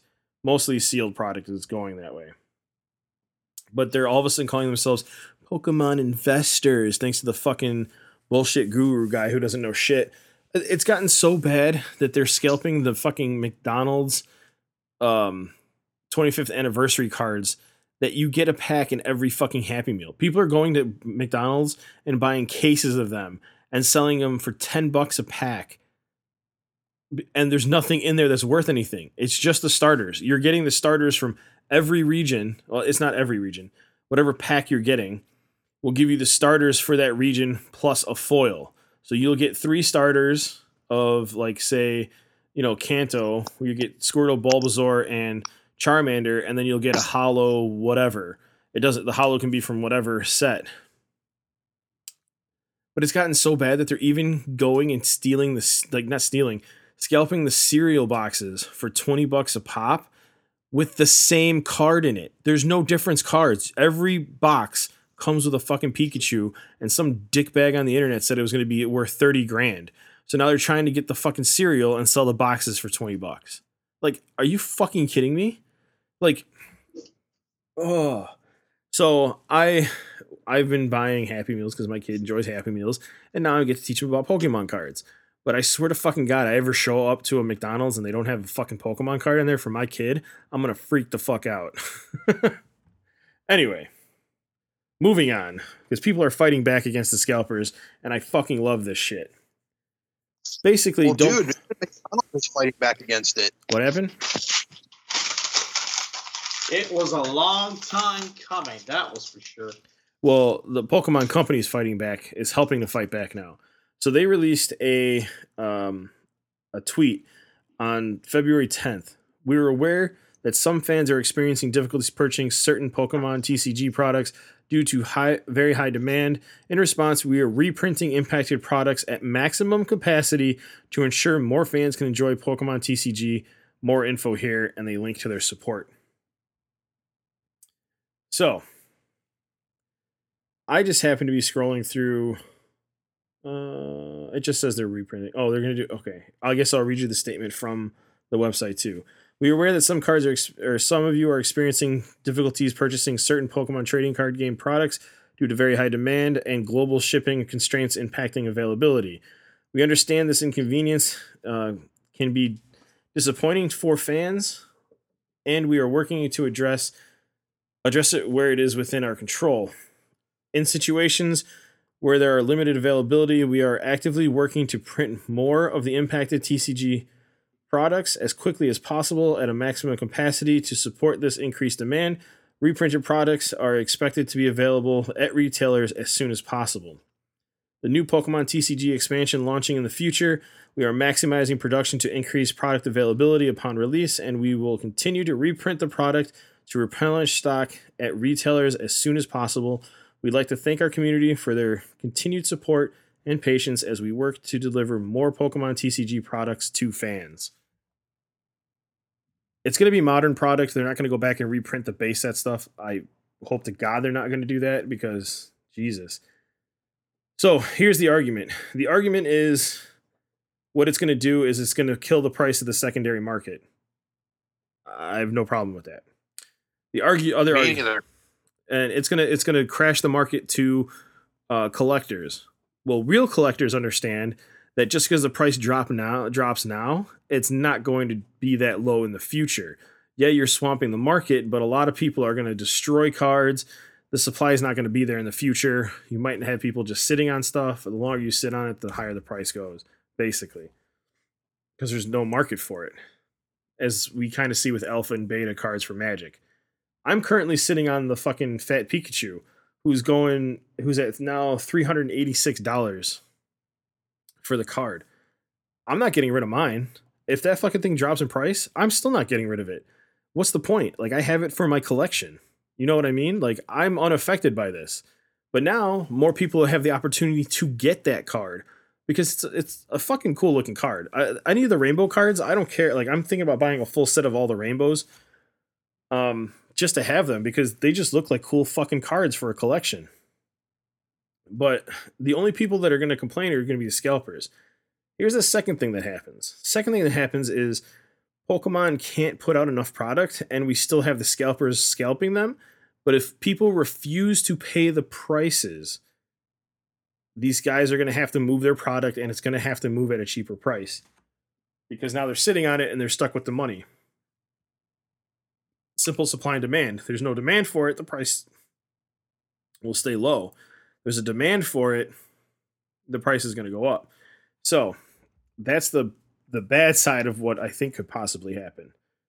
The other thing, um, which I also noticed while I was scrolling through Facebook, a local shop to uh, to me, uh, kind of to us, was selling um, Pokemon cards at the scalper prices, and I was like, "What the hell?" So I reached out to him and I said, "Hey, you know, what's the deal? Like, why are you guys doing that?" And basically, what it comes down to is they're keeping their stocks, uh, their shelves stocked for their community, but also being able to sell at those scalper prices if they were to buy them at those prices to make some money. But they said that they were. I'm not mentioning the name because I don't want fucking people going in there be like, "Hey, I heard you guys discount shit." But they are doing discounts to people from the community that play at that store. So those the people that play at that store regularly and are you know part of their community, they're not paying these scalper prices for product. So Nice. yeah, so there's there's people fighting back in definite way. There's people looking out for the community. There's people that care about the people in the community and the people they're trying to play. And I have to imagine that this um this point of Pokemon like the Pokemon company remass reprinting stuff is because it's going in the long run going to kill the game. And if you kill the game, there's no reason to produce the cards. So you're effectively killing the hobby. Because the way they make their money is they, you know, they throw the big tournaments, they, you know, do invitationals, they do the world tournaments, the kids of, you know, three different tiers of players. You have uh, youth, junior, and masters leagues. People need to be able to get these cards. And obviously you can buy singles, but if these stores are trying to sell them, they're not cracking these boxes for singles anymore. So you're effectively going to kill the game the longer this goes on. So in my opinion, this is the best possible thing that they could have done is to ramp up production and get the product out to people. Agreed. I think at the end of the day, the, the methodology to- to get around scalpers is definitely improving and has been improving dramatically since this whole debacle started. Because I, I, at, when I was at my job re- last, uh, they had well second to last time they had just restocked all of the the card product, and like all the Pokemon shelves were all filled back up. Everything was good. Box sets were, and they're all gone. Like Yep. in a matter of days, in a matter of a couple days, like the shelf was completely barren couple days. and they you had to sign like up for uh, 10 for, minutes. for sports cards that said you, know the old, old three per person because of the the demand. Yep. Yeah, there. I mean, uh, places have already started doing it with Pokemon product too. A lot of the WalMarts now, you can only buy Pokemon stuff behind the counter, um, if it's not, um, like this the booster packs. You can only buy them at customer service behind the counter at some of these Targets, which I get it. Uh, they don't want people fighting and shit, and it's better because now people are getting the product. Like that was the whole point. Like everyone's keeps saying, "Oh, you don't give a shit about the kids. You don't. You don't give a shit about them." No, I really do because if you don't have the kids getting into the hobby and doing what they enjoy, it's gonna the hobby's gonna die. Adults can't keep it going. Like that's just not how it how it goes. Right. So you have to you have to be able to sustain the hobby, and the best way to sustain the hobby is to, you know, let the old guys be like the knowledge. Just because, like, I mean, just because we collect too doesn't mean we're trying to screw the kids out of collecting. We're going. I'm going. Like I do it with Magic. I'll go in. I'll buy a pack or two whenever I go to like Target or something, or like if of like Commander Legends or, you know, one of the the sets that isn't at like my comic shop because my comic shop's where I'm going for my booster boxes anyway, or my singles for that matter. So it's like I'll go in, I'll buy like a pack or two. But if I go in and I don't see anything, well, how is my kid going to get excited about it? So like now my my four year old's got a pack of Pokemon cards and he knows who Pikachu is and he's getting excited for Pokemon because of the McDonald's stuff. But what happens if all that shit wasn't there and then he can't get into it and all he sees is Pikachu on a box? He's he's going to collect stuffed animals then? Like come on. I don't know. I the whole the whole fucking scalper thing is bullshit, and I, I really hope that they get fucking stuck on product and shit like if shit if Pokemon Company went straight to direct to order and I mean you can do it with the PS5s right now. You have to wait in a queue and have to have a PlayStation Network um, account to buy a PS5 straight from Sony. What if what if Pokemon went to that? Anybody who has a Pokemon uh, trainer ID of like a certain amount of time can now buy products straight from Pokemon. I mean, that's the other option. For one thing, that's time sensitive. And if there's anything that the Pokemon Company is or despises, is having to wait. Because you have because as big as the French uh, the fan base is, not all of them are going to have a Pokemon uh, trainer ID account. Well, yeah, agreed. Which means if you want to, if you're trying to cap it based on how much time they've been with the company, um, that they've had the ID in order for them to, it's it's basically locking out a significant portion of the fan base that they are trying to get to in the first place. Okay, So I can I can see it was a bad issue. idea, but you, you the the point behind it made sense to me. No, I get it. The intent, the Yeah. intent is solid, but it it's not the best execution in my plan. Right, but you, you got to fail to find the best route of to be able to do things. I don't know. The the scalper prices for PS5s have dropped, and Sony being able to do the direct buy thing has been actually pretty decent because you're only allowed to buy I think one per PlayStation Network ID. So once you buy it, then they ship it out to you and you've got it. I haven't bought mine yet, so don't get all excited, guys. I'm still probably Yeah, going to wait till about June. somehow show up at your place and be like, "Hey, man, I've never seen a white PS4 before. Yeah. Never seen it in that particular curve either. It's so odd." No, I'm probably Hey, still gonna. I'm your honestly, feels really nice too. It's almost like, wait a minute. yeah, honestly, I'm probably still gonna wait till summertime to get mine, just cause. That's what I've been saying, and that's what I'm gonna stick to. Just kind of like how I wrote off WandaVision. I haven't gone back to it, but now I have to. So, it is what it is. Speaking of like new shows, I've been I've been watching the My Hero Academia, and I've been really enjoying it. Let's get on some anime weeb talk. So, yeah, maybe I might start playing some of those video games. Yeah, no. So Pokemon Pokemon is fighting back. Um, scalpers are being dude, dude. Scalping got so bad that they were somebody figured out that the cereal containers from Target are the perfect size to hold the elite trainer boxes, and they started scalping those from the shelves. You could buy those for ten bucks, and they were selling them for like thirty on eBay. Like uh, th- that's how fucking insane this has gotten. I don't know. I'm just glad Magic hasn't caught that wave of bullshit because I think I'd lose my fucking mind. Oh, that's the other thing. People are telling me to go into the Digimon card game instead of trying to collect Pokemon because Pokemon's so hard to collect right now. Honestly, like until the reprints happen and the flooding starts, like I'm kind of out of Pokemon. Like period. Not like I was really major into it, but I'm not picking up anything. Like not even like a booster pack at this point.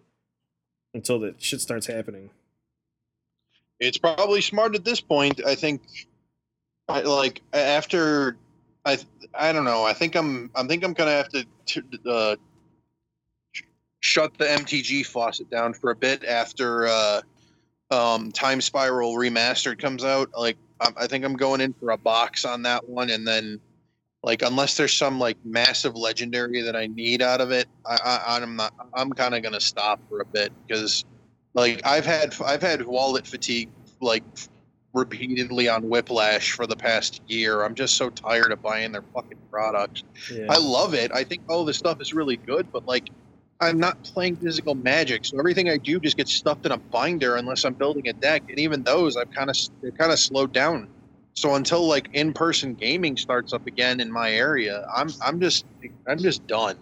Yeah, I think from now on, I'm just gonna do uh, a box, a box of set is I think what I'm gonna do. I'm gonna do the same thing you are. Like anytime that the first the the second the new set drops, buy a box. Might do a pre-release kit early, so do a pre-release kit and then a box. But that's probably about it because I'm I'm pretty much in the same boat you are going into uh, EDH, but I had to restart my collection. So at this point, it's like I I got enough of some of the new modern stuff, in my opinion, for the deck. I'm gonna focus on the one deck, finish the one deck out, so I have something to play when we all get to hang out again, and then grow my collection slowly again and hold on to it. Because there's nothing wrong. Like even if I pick up a single box, crack open the whole box, and just leave the pre-release kit closed. I have sealed product for the future in case I need to move it later and I have a box of stuff that I've gone through already. And then I just buy the singles I need at that point. So it's it is what it is. Well, the only thing I'm going to be doing after uh, Time Spiral is I'm finally going to f- finish up um, my Pauper Cube and then get that all sleeved up. And then, like, once I have my Pauper Cube done, and like, I have more than enough EDH decks where I could literally host my own EDH night tenfold with very little difficulty. And but and my binder's literally bursting at the seams with stuff I could build decks out of. I'm I'm literally set. Like I don't give a I don't give a shit about Strixhaven that's going to be coming out, which looks like it's going to be. It, it it's like if if MTG and Harry Potter had a baby, that's what Strixhaven is supposed supposedly supposed to be. So who the fuck knows? nice. So I'm I'm like that was where that was where my jump off point was for for that. I might jump back in for uh, um, supposedly they're going back to uh, Kamigawa at some point. Ooh. the the rumors are kind of iffy. They're thinking they're saying that uh, it could be a futuristic uh, Kamigawa, like a like a like a Tokyo uh, futuristic Tokyo kind of scenario. I don't know. Maybe they'll stick with the ancient theme. I don't have a fucking clue. But like it's like the stuff that they're putting out is kind of hit or miss. And unless like the unless the commander collection they're putting out this year is going to be particularly prime, I'm not gonna I'm not gonna waste my time on that. Like they would have to stuff that fucker with some really really good stuff. Yeah, And I and the first commander collection had some really good shit. But the only reason it was worth picking up is because my my LGS was willing to sell it for under uh, under the the market value of where it was like 70 bucks on everywhere else, but they were selling it for 50. I don't know. Yeah. I'm I'm I'm I- kind of I'm kind of petering out unless the the whole pandemic thing straightens itself out. I don't see a reason to continue on. It's just wearing me thin. Yeah, I'm gonna only pick up the sets I'm interested. In. Obviously, Kaldheim Vikings. That's a cool themed set. I enjoyed everything that's in the Kaldheim boxes. Like everything I went through and looked through and drew and the art, and I was just like, this. It's just it appeals to me. Just like the just like Asian culture is gonna appeal to me. Like when Kamigawa comes out, I missed out on the first Kamigawa. So I feel like this next Kamigawa, even if it is a futuristic thing, like I'm s- still gonna pick stuff up for it. I just like, I like that culture, and I think I'm just gonna pick up the sets that I enjoy. Like, if they ever re released Innistrad, if they went back to Innistrad, I'd probably pick that up. I'm kind of tired with Ravnica. We've gone to Ravnica seven million fucking times. If we went back to Dominaria, that'd be pretty cool. Um, If they're doing Time Spiral, they're going to be going back to Dominaria at least in part, so that's good. Yeah. So Dominaria, Lorwyn, uh, Kamigawa, and then Kaldheim. I think those are like the those are the themes that I'm gonna like probably be mo- most likely to buy into.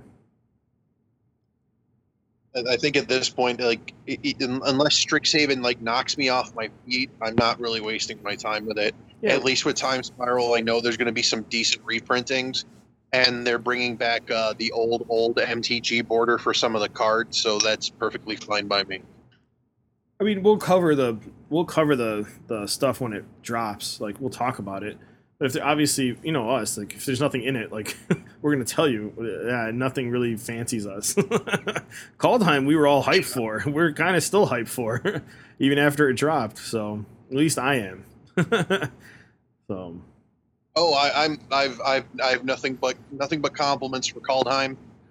The cards that came out of it were amazing. I think if anything, like I'd still continue my trend with Strixhaven for picking up commons and uncommons because as a pauper player, it's worth it to me, and the prices for them generally are pretty reasonable. yeah, So I'd be if, if I was going to do anything, that would be probably what I would end up doing for sets going forward, and maybe singles if I need it for a deck specific. But I don't. I'm not thinking that's going to end up being the case. I might jump on that uncommon train. You might have to tell me where you do that from because that seems like a good thing. I enjoy a lot of the uncommons turned out to be like probably my most used cards, and I never have enough of them. Like Path to Exile back in the day used to be an uncommon card. So Well, then it became a modern staple and it jumped in the fucking roof. And they've been trying to reprint it back down to a price that was more reasonable. right, Trust me, I have like a playset and a half of a Path to Exile for various re- for, because of various reasons. They ended up reprinting it in a dual deck, so I had a copy from there. I had a Path to Exile because of some some other deck that I had, and then I ended up with several Path to Exiles when I got my uh, the Christmas pack from Channel Fireball because it came with the full it came with the uh, um, the full the full picture or uh, full whatever you want to call it uh, version along with lightning bolts and some other shit. So, yeah, I, yeah, with, with that kind of stuff, it's it, it's it, it's it's kind of cool to see them actually going and doing that kind of stuff because Wizards go. I, I'm never going to give Wizards a great deal of leeway on a lot of things, but when it comes to stuff, oh, before I forget, um, the new set of Challenger decks has been have been spoiled. For those who don't know, Challenger decks are basically ready out of the box standard decks that you can play. They're usually uh, the usual MSRP for them is uh, I think it was 39 um, or 29. I'm not sure. They might have gone up in price. It doesn't matter. There's no fucking MSRP. Um, and they're all, and they're all decks that are current to, that are current to the, the uh, current meta and archetypes. So um, like they have rogues, um, uh, Azorius control. Uh, because every flippin' set has to have it. Uh, uh, Green Stompy and uh, Yeah. Red Rush. yep. So yeah, Every set's got one of those. yep, Hold on. and uh, yeah, uh, reprints galore as usual because each one of those decks usually comes with at least a copy or two copies of some of the higher powered mythics. Um, and then a bunch of rares that uh, most people want in bulk, anyways.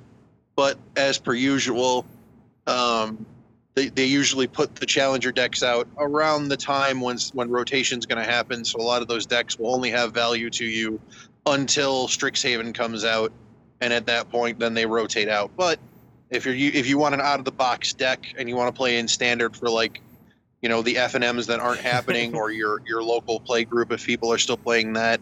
Absolutely go for those if you want to. They're a great value. I've picked up at least one every year that they've come out, and I've never felt disappointed with what I purchased.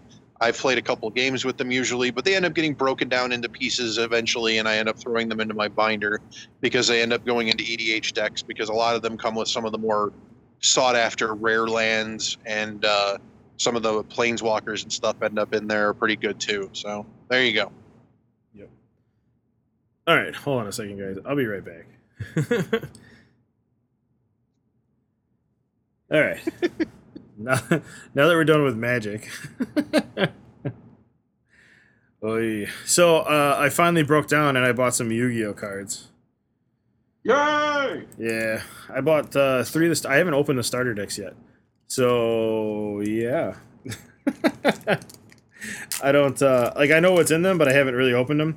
But I did buy a maximum gold, and uh, I might be buying more of these because holy fuck, do these cards look awesome! So I got a Apollousa, Bow of the Goddess and a Beatrice Lady of the Eternal in one pack. And like the foiling on these cards are holy fuck, are they awesome. Fair enough. You tell me if I got anything good because I don't know what the fuck I'm looking at. But I already opened them all. I'm just kind of reopening them to go through them. Because uh, Well, I know the Beatrice card is from the Burning Abyss archetype, so and that one can be a popular rogue deck, so it's not the worst pull. uh, Elder of the Entity, Entis, and Super Polymerization. Super Polymerization is a great card because it's a spell speed four. What happens? It, it and the spell speed fours are the types of spells that once you activate, your opponent nobody can counter. Nobody can counter them. You're not allowed to respond to them, and basically allows you to use um, your opponent's monsters to fuse to create a fusion monster from your deck from your extra deck. So Hmm. it's like it, Nice. it, it, it, it helps you deal with problem boss monsters that your opponent might summon. Oh, fantastic. And then I had uh in that same pack I got Grapha, Dragon Lord of the Dark World. Oh yes, I know him. Yes, he's from the he's from the Dark World archetype. That's a their their shtick is that they have card effects that only activate when discarded from card of, uh, from your hand due to card effects. Nice. So basically all I'm reading you is the ones that I got in the new gold gold foil. And because Yeah. all of these are rares, because all these are reprints, but um and then the Yep, Gaff the Grapha one is um For me, I when I got it, I got a Forbidden Chalice, uh, an Artifact Lancea, the Martial Metal Marcher, a Gaia the Dragon Champion. Ooh. I got uh, Kitchen Dragon Maid, Herald of the Arclight, and number 87 and 74 in the same pack. And a Magical Meltdown. It's all in that one pack. So, like, the foiling, I don't know, like, do you do you notice like the the cool ass like gold bordered foiling that they did on the, on like the foils on this one. Like this these are awesome looking. Like straight awesome looking. Uh so i got super dimensional robot galaxy destroyer and another super polymerization and a herald of arclight i don't dude like am i missing something? Because this foiling is fucking awesome yeah, that's what I was saying. Like these, like the foiling on these are fucking awesome. I'm just happy to get a rare Wightprince. Oh, I can't wait to start building my Skull Servant deck. So yeah, I think I'm gonna be buying more of these maximum golds, just because I, I I seriously like these foilings. Are all the foils like this, or are they? They different. Uh, it is just for Maxim Gold. There used to be they used to they used to release uh, gold rares in like these special edition uh boxes, yeah. but they were so unpopular that they generally stopped doing them. Oh man, I think like, I like the I I hate the names for Yu-Gi-Oh because they're like super long and obnoxious, but I like the art and the the foiling is I want to say a thousand times better than what Magic is doing right now. So yeah. I do have to get a binder for these though, so we'll see. Now you have to teach me how to play. Oh, that's not a problem. learning to play isn't difficult. It's just learning to build the right kind of deck that suits your play style. Gotcha. Or if you're doing like tournament thing, the most optimal type of deck. Yeah, I'm not going to be dropping 600 on a single deck or 300 on a single deck. Like that's just not happening. But I will collect the cards and then build from there. And because the cards are basically the resource, I figure collecting the cards would probably be the best way to get into it. Fair enough, man. Fair enough. And I'm glad you, I, I'm glad you made that choice. yeah, it's just with all the like the crazy shit going on with every other like fucking TCG right now. Except uh, obviously Magic. Magic I'll always play, but like with Pokemon, it's just it's just pushed me into like Yu-Gi-Oh. Especially now that I like now I'm not buying Pokemon, so now I'm just gonna use that money towards Yu-Gi-Oh. That's just it's easier that way. Plus, you can get a whole box for like what seventy bucks, so hell of a lot better. All right, what do we got left? Oh, oh, we got the good stuff left. What do we got? The Ninja, Anita Snarkeesian. Oh, oh snap! All right. No, I mean, okay, we have the Call of Duty uh, Warzone bans sixty thousand cheaters, which okay, good for them. Fuck that. Fuck the cheaters. I have no problem with them doing I- that. What, Evan? About goddamn time. No, that's what I'm saying. Like, fuck that. And plus, they were already doing shit. Like, if you bought a cosmetic, they'd put you in an easier lobby. Did you hear about that? No, I didn't. What happened now? Apparently if you spent money on the cosmetics because it's a free to play game but if you spent money on the cosmetics to make yourself look cooler or you know buy a skin for a gun or whatever they would automatically put you in an easier lobby Oh, that sounds like bullshit. well yeah because it's their way of getting free advertising think about it oh this guy is playing really well and he's got this skin so let's go buy it Christ. I think that's kind of cheating in and of itself but eh, we have that. All right so let's go into uh my fucking most favorite person in the goddamn world anita sarkeesian. And her episodic shit with ninja. So oh i liked it. My bad. So anita sarkeesian decided uh, she wasn't making enough money, so she needed to start a whole new Gamergate um, feminist feud with Ninja, which, by the way, is still trending on Twitter. God damn. Oh, huh, they're all okay. This is part of the news story. How about that? So everybody's dragging Anita right now. So Anita, Anita put out. Okay, we should. I keep saying okay. Let's give some more backstory to this. So anybody who doesn't know Ninja, Ninja is the big Fortnite streamer that left uh, Twitch to go to Mixer, making millions of dollars. Um, and then Mixer shut down, so he went back to Twitch. Um, some deal there. He's a big Fortnite guy. He has been branching out into other games now, and there's some uh, behind the scenes drama with Fortnite and him. Um, it's not really drama. It's more rumors that he's leaving Fortnite, but he's really not. He's just playing the other games like Valorant and uh, Apex, and he's branching out. I think he's going even in going into uh, League of Legends. So who knows? Anyway, so uh, if you don't follow him, you wouldn't know this, but he specifically does not play in solo lobbies uh, with female, uh, other female streamers or players and that's more out of respect for his wife and his family for to avoid uh, things like false accusations, like or rumors that could potentially hurt his family or himself. So he's basically protecting himself from, you know, people lying about this shit. This is a well known thing. He's constantly said it in every interview. People keep asking him about it.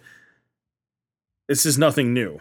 So he just had another interview with another company and he basically said the same thing. He's doing it to, you know, protect himself from rumors that could potentially happen from it. It's not that's the whole thing behind it. Well, Anita Sarkeesian,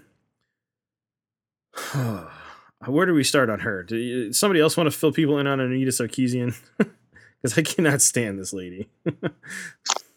sure, I guess I'll take I'll take the helm on this one. So Anita Sarkeesian is a is a uh, feminist activist who is well known for several different things as far as her body of works.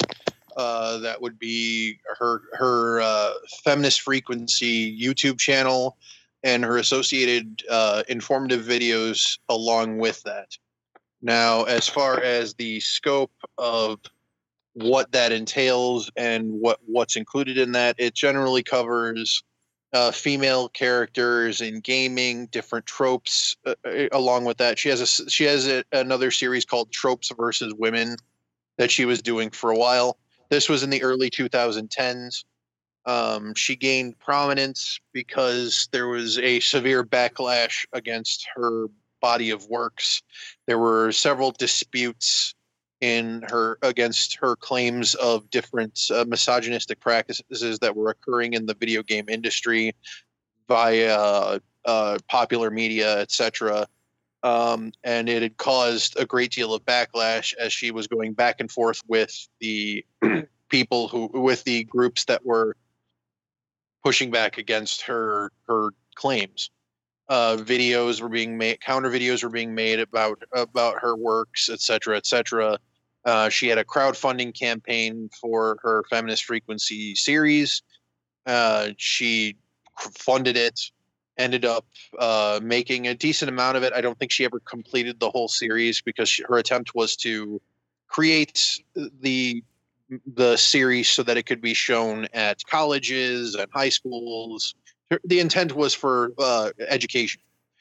Um, she ended up having several feuds with very very prominent YouTubers at the time. Um, this was a little before GamerGate had fully swung in and and gotten gotten over. Uh, after GamerGate started, she was very prominent in that, along with Zoe Quinn and uh, Brianna Wu during that time as as the feminist voices against the movement, as it were. Um, she's had disputes with several people across the board. Uh, Sargon of Akkad, um, Mundane Matt, and his and his group. There, there were a bunch of people at that point who were were butting heads with her across social media and YouTube platform, etc. Um, she was making le- making inroads to um, video game companies as a whole as a advisor slash uh, independent contractor of sorts. I don't remember the company she was was working for, but I know she had some. Uh, I believe she had some uh, had someone's ear in Google for a bit. Uh, at current, her feminist frequency channel is still up and running. She does a podcast with some of her with, with, some of the people that she knows. I don't know if they're if they're uh, work if they have a working relationship with their her friends. I'm not worried about that kind of stuff. Yeah, Where she years ago, she different uh, pop culture stuff, Star Trek, uh, different sci-fi things, etc. Um, and she pops up from time to time with um, her her take on things with popular media. I believe she had a point where she was talking about the Mandalorian, talking about boob armor and stuff in that regard. And um, yeah, now we find ourselves here with her dealing with Ninja. So, um, feminine frequency, she actually ended up firing a lot of her staff because she couldn't pay them. So it's still around. It's just not uh, as prominent as it was before. Anyway, so yes, that's Anita Sarkeesian who likes to stick her head in and make something about feminist uh, or feminist comments about what is going on. So uh, that's where we are. So this tweet starts with um, creator Michelle uh, Morrow.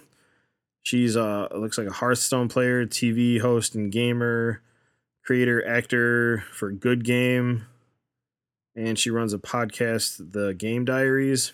So she said, a sampling of the daily harassment I received from at Ninja's followers. A couple weeks ago, I pointed out his stance on not playing with women. Doubled down in his recent uh, New York Times interview is harmful to us. He tweeted, "I don't know shit," and but his followers prove my point, and you know show screenshots of, you know, go kill yourself. People doing, you know, calling her ugly slut and shit like that. So Anita, Sarkeesian popped her head in because uh, this goes along the lines of Gamergate and shit like that. And she decides to say, uh, you at Ninja literally create a regularly reinforced an environment uh, where women are considered inferior. You don't get to throw your hands up uh, when they harass or abuse female streamers and say they aren't true fans. Uh, take some responsibility for the power you wield like what so ninja isn't he's not saying women are bad players he's literally stopping uh, people from starting rumors that uh, he could be sleeping with so and so or you know trying to put stress on his relationship with his wife who's also his manager like he's doing it for basically out of respect for his own wife basically and to look after his family because you know, it's the same thing with Keanu Reeves on why he doesn't fucking hug women too closely or touch them a certain way because he doesn't want that like he doesn't want to be part of that like culture of women making false accusations and then being canceled. Well, that's not good enough for Anita because Anita apparently wrote, wrote this huge Twitter thread. It says we need to talk about our relationship between fans and influencers slash streamers. A lot of y'all claim that an influencer has no control over their fans and cannot be held responsible for what their fans do. This is inaccurate. What? In Ninja's case, as one of the biggest streamers of all time, he const- his constant insistence that he will not stream with women signals his values. He can deny that all he wants that he is signaling to his audience that women are inferior, but good, uh, not good at games and not worthy of his platform. His audience accepts or accepts this and internalizes this by continuing to participate in a space that perpetuates sexist attitudes. The sexism is uh, pollution to everyone in that community is breathing in. What? Explain. Explain. Like somebody explain that to me. Like what? He doesn't want to. He doesn't want to game or put himself in a position or like that someone could lie about him but all of a sudden is creating a sexist environment? How is he doing that? He's he's saying that he will never play with a solo female. It doesn't say that he will not play with females, but he will not solo like group with a female because of situations like this. They can be part of a bigger group. Like I, I don't understand. The argument is that if you are if you feel unsafe of a potential false accusation, you are already being misogynistic and sexist. Right. So Anita took a screenshot of somebody and crossed out their name and said, "I guess this is an apology for years of harassment I've received from the feminine, uh, from the fem frequency fans. I accept now. Please get them to stop." And Anita replied to that says, "I'm absolutely floored by this tweet. This person." directly fanned the flames of Gamergate misogyny by playing the cool chick okay with sexism and has profited off of the position herself, as well as basically, well, basically not me, a woman in games who tells men that loving sexism is a okay. Like, the fuck? So uh, you're going to attack somebody else that just told you to stop. So now you're responsible for your fans. But no, no, no. That doesn't work this way, does it? I do not have any recollection of ever actually referring to her publicly or even acknowledging her existence. The deep irony and delusion of this tweet is that she did this thing uh, she's accusing me of. What? What? Ugh. So, back in August of 2019, She, she this is her pinned tweet on her page. She said, "Video games have a are having a Me Too mo- a moment. The toxicity from fans has been well documented for years, but the toxic, abusive, predatory behavior between developers has mostly been spoken in whispers between trusted friends. I'm in awe of the bravery of those who have spoken up today." So, wait, did everything from Gamergate become true? Was everything proven? Like, did did we have anybody? Like, we had there was some there had to have been some people right that came out and were actually found to be doing shit like this, right? Or was everybody that was accused didn't happen? Like some of it didn't happen. Like did everybody did everybody come up with they had an accusation to be true, or were some of them false? That's my question. You will never know. Right, because we've canceled them at that point. And but but you have things like Johnny Depp happening and he can't even get a he can't even catch a break. So so I don't understand. Ninja's preventing stuff that like that could potentially hurt his his brand like minimizing the damage that could possibly happen, but you're all of a sudden saying that he's sexist. But he's never shown any inkling of hating women or thinking that they were worse than him. He's never come out and done anything like that. So you're all of a sudden going to assume that he thinks that way? This is the problem that I have with with Anita. This is the type of shit she does.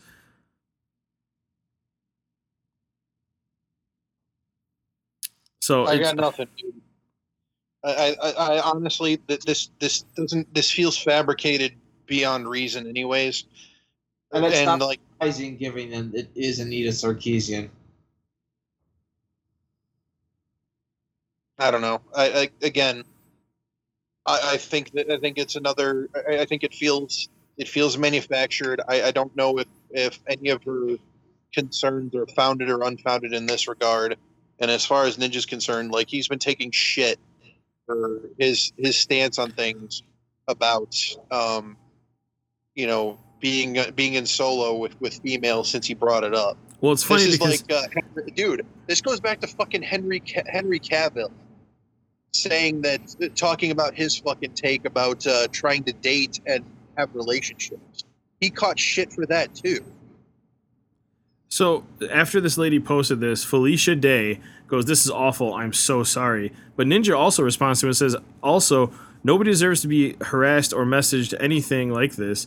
So I'm sorry that that happened." It doesn't matter. And she- And then he said, he's been made an example of, and that's what's going to happen. and then he goes, "They're not they're not true fans if they are attacking people.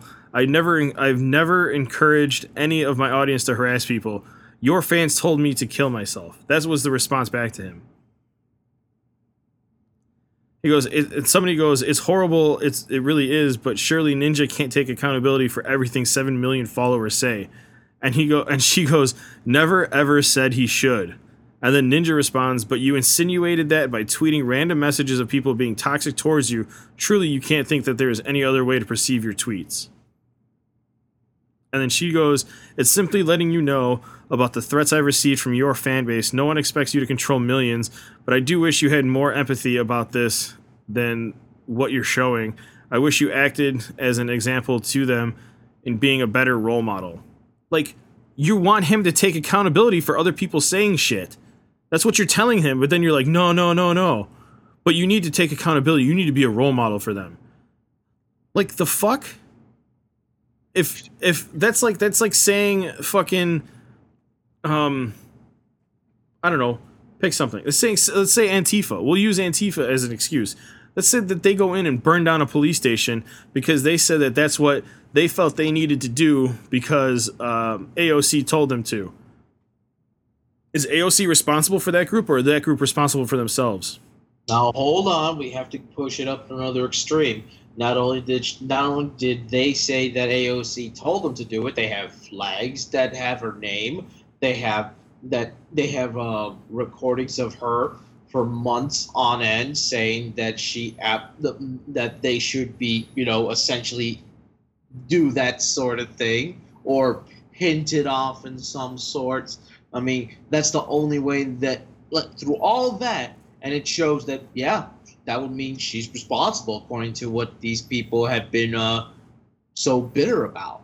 But that's what I'm saying is like, if it doesn't apply to everybody across the board, then it doesn't apply. It shouldn't apply, like to speci- it should apply to specific situ. It shouldn't apply at all. Basically, is what I'm saying. It's like the rule of you are you are in charge of your fans is like complete bullshit. Complete bullshit. Like if Ta- if Tampa Bay's fans after winning the Super Bowl went and destroyed Tampa Bay in a riot. Are the Tampa Bay Buccaneers now responsible for that? Is the owner of the Tampa Bay Buccaneers responsible for those fans going and destroying the city? No, That, that's what I'm saying.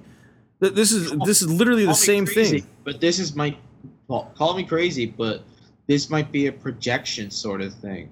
Anita was always accused of manipulating her followers into doing thing into doing her bidding from all sorts of shit.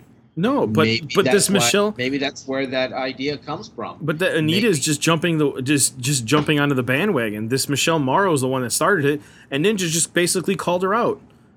He's like, "I'm sorry this happened to you, but I never t- I never tell my fans to go harass anybody. I've never done that." But now it's but she's saying, "Well, I never said that you should be responsible for that, but you should take you should be a role model." So I should be I'm not accountable, but I should be accountable. Is that what you just told me in like two tweets back to back? Like get the Basi- fuck out no. of here. Basically, Dude, they dude. want you to martyr your you know, martyr yourself for the, for the stupidity of others. And No. to be honest, it it's the mo- it's the biggest sort of irony because they are no long they're demanding that one person takes the responsibility for the actions of individuals who pl- who decide to be fucking idiots. Yeah, And no, in this, I still don't agree with it. Go ahead, Drew. of course, you don't agree. I don't agree with it either. But Okay, so- this is the thought process of what these people go through. So, from what I'm gathering from what you've been talking about here, at least from the tweets that I'm hearing, uh, there is there, the, I, and and you can correct me in any of the things that I've I've been listening to. A situation occurred with a person where uh, Ninja's followers, I, I assume on a stream, uh, said some terrible So- shit to that person. supposedly Ninja's followers. Supposedly. Because you can't you, you can't like I could message anybody and say I'm a Ninja fan and you can go kill yourself. You know what I'm saying? It's supposedly. anyway, I mean, you, have, um, you have a you have a closer that basically is ripe for cancel culture at this point. I mean, he wears it pretty proudly. I don't Anyway, give a fuck about How many times have I said you don't like it, don't fucking listen to us? I mean, at the end at the end of your end of every one of your podcasts. But moving on. yeah. Um, so so uh, so this happens. Uh, I, I assume Anita saw it and and decided to comment about it. hmm Uh, it sounds like Ninja had responded and said, "If that did happen, it's ridiculous, and I never condoned it." hmm Um, and then when when when it was kicked back at her that he has no control over the, you know the roving hordes that he is uh, under his under his banner she said you know we we're not looking for you to control them we just want you to have a, a, a better sense uh, uh, we want you to be more sympathetic to the situation at hand so that that's where we're at with this point right Yeah. Yeah. But he i said, don't know but he okay, said- he- so he said- look- that it sucks and it shouldn't have happened. He's even said that. But she wants him to be So- more empathetic. Like, what do you want him to do? Fucking write you a paycheck? Like, the fuck? So I'm gonna I'm gonna tackle this from two different sides and uh, just kind of roll with it here. Okay. So from from from Ninja's standpoint, I believe that he has given the, this the credence necessary to he, he is he is he he has divorced himself from it. He has he has condemned it. So all of the things that it that the, all the the checklist has been fulfilled, at least as far as that I can see. hmm The other side of this is one of two things. from perspective of the of, of the two the two people who are responding. to it. I feel like they want some kind of action on his part, undetermined, in regards to something that is much greater than the situation at hand. Because obviously, there's only so much he can do on his streams, even with a even with a legion of moderators, which knowing him, he probably has. There's there's only so much that he can do. I feel like there's there, this this is something of a a, a a poking or prodding for him to do something monetary as a good faith thing. That's what I'm seeing. It, honestly, from Anita's perspective, this is the way I'm seeing it. An- Anita might think she's trying to do something good, but every time some controversy shows up, she sticks her head in just to get her name back out there. She's just doing this to stay alive. But she's the, again with, with the connections that she's been cultivating for the past 10 years you'd think that it wouldn't be necessary for her to do that kind of shit like this feels over the top in so many different ways like i i don't know like I, I hear stories that she has actual like po- po- politicians that she knows.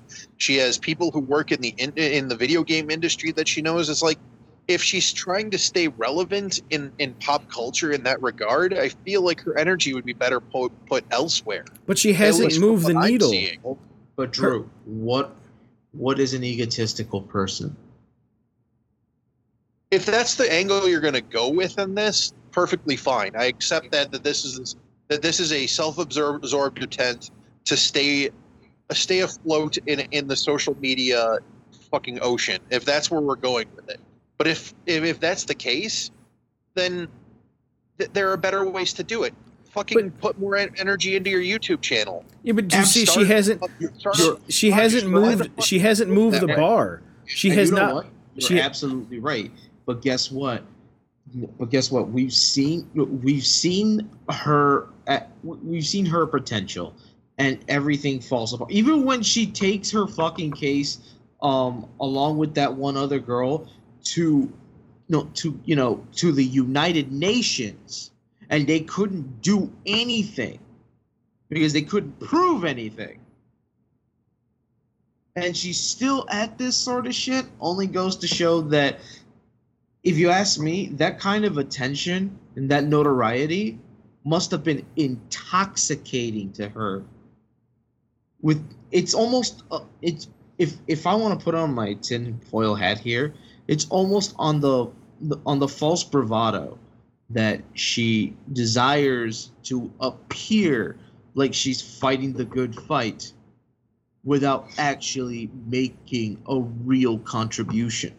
See, here's the thing. That's why some that's why something as benign as being in the game industry because what are you really going to be changing in that's going to, you know, drastically affect the world? And it's those kinds of self-righteous people that you find in people like Anita Sarkeesian.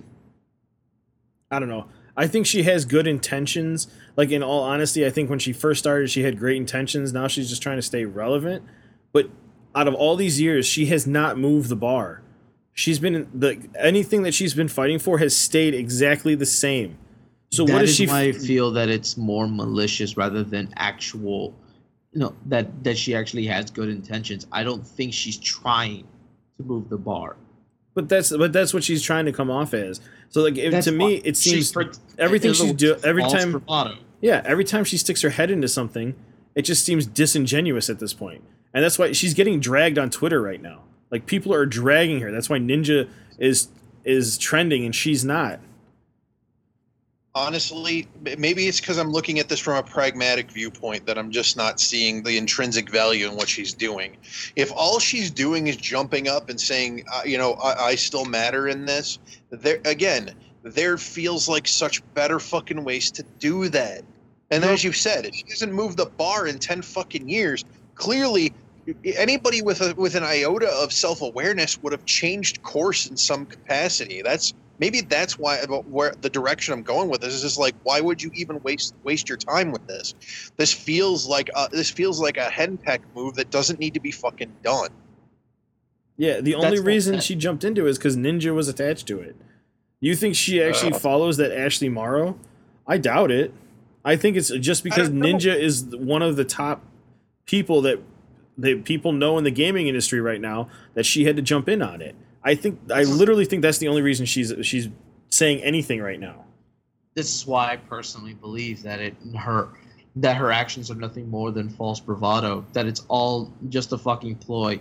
Pretend that you're self righteous and everything, and hope that you'll get some you'll get some clout, but you don't do the you don't undo you don't try to repair the damage or make any significant change so that there's always something ready for you to latch on. After all, Moreover, why the fuck was Felicia Day in all of this? This fucking baffles me. So I think Felicia Day actually notices knows that uh, Michelle Morrow is that her name? I'm gonna I, I've said it like a thousand times, but I, yeah, Michelle Morrow. Um, she just apparently she's just friends and just said, you know, I'm sorry this happened to you. That's all Felicia Day said. She's not even like saying anything. All she said, "This is awful. I'm so sorry." That's all she said. Oh, okay. Let's go look at this a little bit further now. Uh, Ninja actually tweets back Felicia Day says, "Please don't get baited by this or the thousands of other people who follow me, but do not support me uh, or my values. If Michelle did any research outside of reading a bad article, she would she would know I host, play, and support all gamers, including females." And does Felicia ever respond back? No. And he goes, "Also, nobody deserves to be harassed or messaged anything like this. I'm so sorry that that happened." So he responded to Felicia, and Felicia never went, never got into the back and forth. So she literally just said, "I'm so sorry." That's it. That's all she said. All right. Uh, Again, I just again when I look at people, I look at their potential, and like when when when you when you held on to that level of influence for so long, and it never feels like you're making any real headway. i i either you either you have a poison brand, which at this point I, I think with Anita, it's very difficult for anybody to dispute the fact that her brand is effectively poison it's been poisoned since 2015 like wholeheartedly at least as far as like the greater gaming culture is concerned like why wouldn't you are, you that scarlet lettered at this point where you can't find a way to go and do something more effective for what you're trying to accomplish. Moreover maybe some level of introspection on what you're trying what is the ult- the penultimate goal or, or ultimate goal at this point of what your your the fruits of your labor is. What do you have to show for 10 years of work for trying to get, trying to do what you're doing? Even and especially in the in regards to the fact that she's had so much pushback against what she's been creating wouldn't that be, have been a better opportunity for you to either go and do further in-depth research and disputed the claims that were being made against your original videos or creating other videos with and revising them? Again if you don't want to look at it from a peer review standpoint on all the counter videos that were being made in, against your shit that's fine but it, it really at the end of the day like you like, like orlando was saying it feels like a, it feels like a, a, an egotistical move Yeah, it's dude. People are actually so people who are following Michelle are now dra- are trying to drag Ninja like he can't play with gamers because of his wife. Like maybe they have trust issues, and and somebody's like, why don't you just let him have the, his relationship? Like, wh- why do you have to Because be involved in that shit? Like, have uh, Instead, like somebody's actually said, like, why don't you let him have his relationship instead of trying to paint him like, off as like a sexist? Maybe the, people set boundaries. You're not allowed to tell me what the boundaries are for my relationship. It's oh, fucking a. These people. But when you put yourself as far into the public eye as Ninja did, you're bound to get people who are going to fucking say stupid shit. It is only, dude. If if this podcast launches into the stratosphere, you think you're not going to get fucking haters? We're all And, and you, I'm sure that'll make you happy. we'll all we'll, we will all eventually be targeted for scrutiny, whether we like it or not. And they'll be digging back deep and and think that fi- they'll find anything to try to antagonize antagonize us in any possible way. I'll give And them I the think- ammo. And I think at this point we we're all we've all laid to bed and rest that yeah it's bound to happen. we're we're not terribly concerned over it. Yeah, it's funny because like all of a sudden Michelle's people are dragging Ninja, but that's okay. That that's okay. Like you want you want to be responsible for you you want him to be responsible for his fans, but you're not going to be responsible for your fans. Okay. I, I just I hate the fucking double standard. I honestly Oh. hate it. A victim is never responsible. And we're seeing that time and time again. But only they get to decide who the victim is. Oh, yeah. No. Fucking you just I, honestly I, I I say fuck her, but honestly like I I would want to sit down with her and have a conversation just to see like what her actual intent is. Not some bullshit fucking um you know, like I, I- here's all of the my talking points and I'm just going to give you the talking points. No, I want her to legit have a goddamn conversation just to see if she truly believes the shit that she's saying. Because how many like how uh, I I should go back and sound clip like our podcast and see how many times I've said equality isn't equal. I I fucking hate this bullshit. Like it's you want to be equal, you get treated equally, but then no, it's not enough. You got to take more. You got to ha- you got to be better. You can't just you can't be equally you know ugh. Ugh. Anyway. Like I said, you will the the vic they get to decide on what the, on who the victim is and it's people with the thought mentality like Anita who feel themselves that they will that they were eternally victimized for any prerequisite reasons whether it be from the actions of the past that's done by people that were not you but somehow you are linked to them in whatever shape and form, whether it's due to your skin color, your gender, your uh, your religious identity, regardless of all the you know, with all those factors putting together. Because they have used that and weaponized it time and time and again. Yeah. Oy. All right, I'm done talking about Anita. Unless Anita wants to come on the goddamn podcast, but we're not good enough for her, so she probably won't.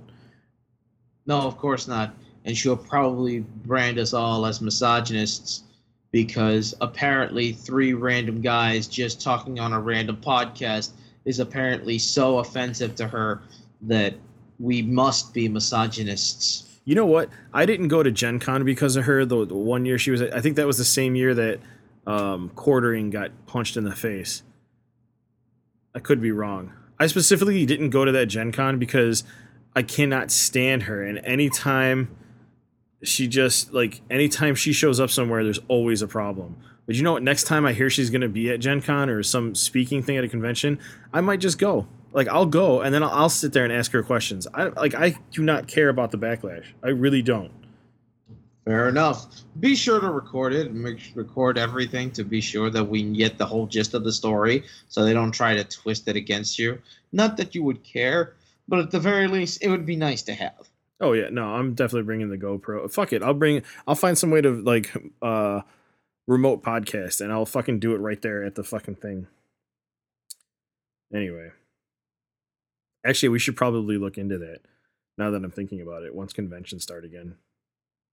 Well, it's not happening this year. I know at least Anime Central got canceled again. Oh, fantastic! I hate that convention.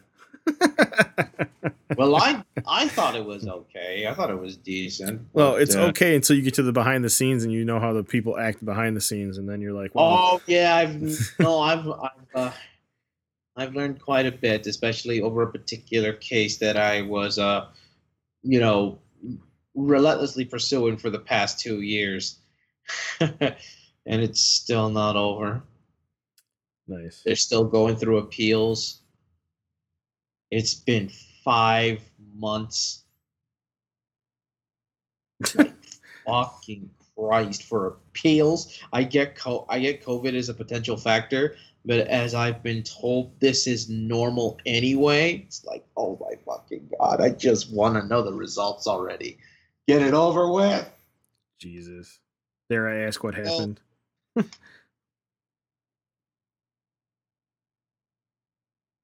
The- okay. Were you about to say something? Oh, I was gonna say at least at least anime Midwest seems to be where a lot of people are shifting their focus. Because like I think I think ACen lost a lot of its luster over the past few years prior to COVID. So a lot of people are more more focused on anime Midwest.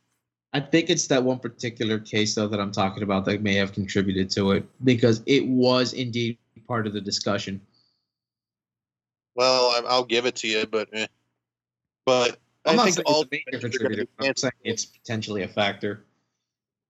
I think I think conventions as a whole are, are kind of on, on on cardiac arrest right now. Anyways, Yeah, I think I think once everything once once the ball is gone completely rolled in for uh, the COVID vaccine and everything's kind of moved in on that, the, the reevaluation for larger groups of people at that point would probably be in greater focus.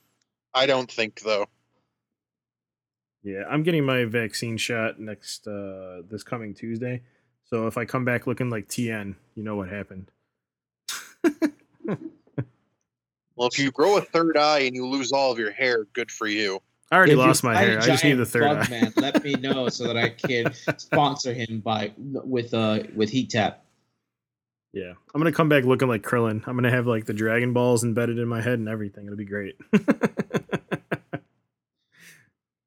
Well, at least your wife will be a smoking hot robot. if only I can get her to dye her hair blonde again. Anyway. All right, I think uh, I think that's it. I think we got everything.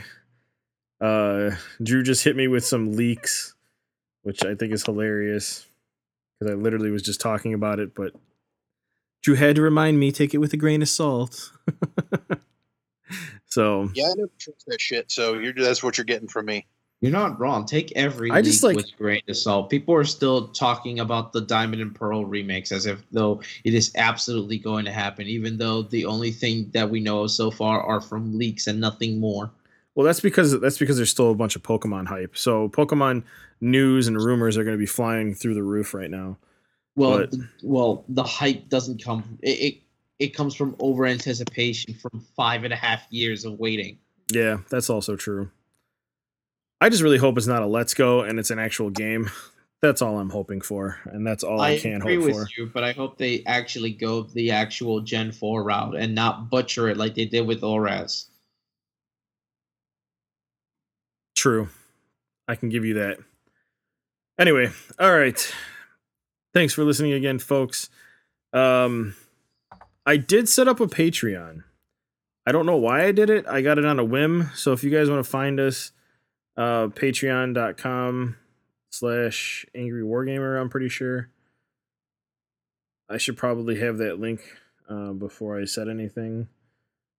Way to fumble the ball, jackass. I did. Okay.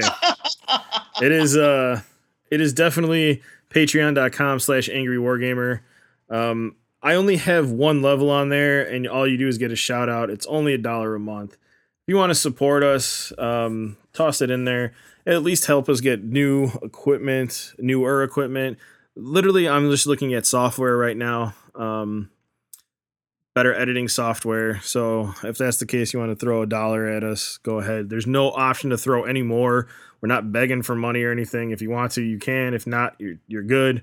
I got this. It's fine. did this for over a year unpaid, so it's not like we're begging. Yeah, we're not begging for anything. I just did it on a whim. Someone's like finally was just like, "You guys should do it," and I was like, "All right."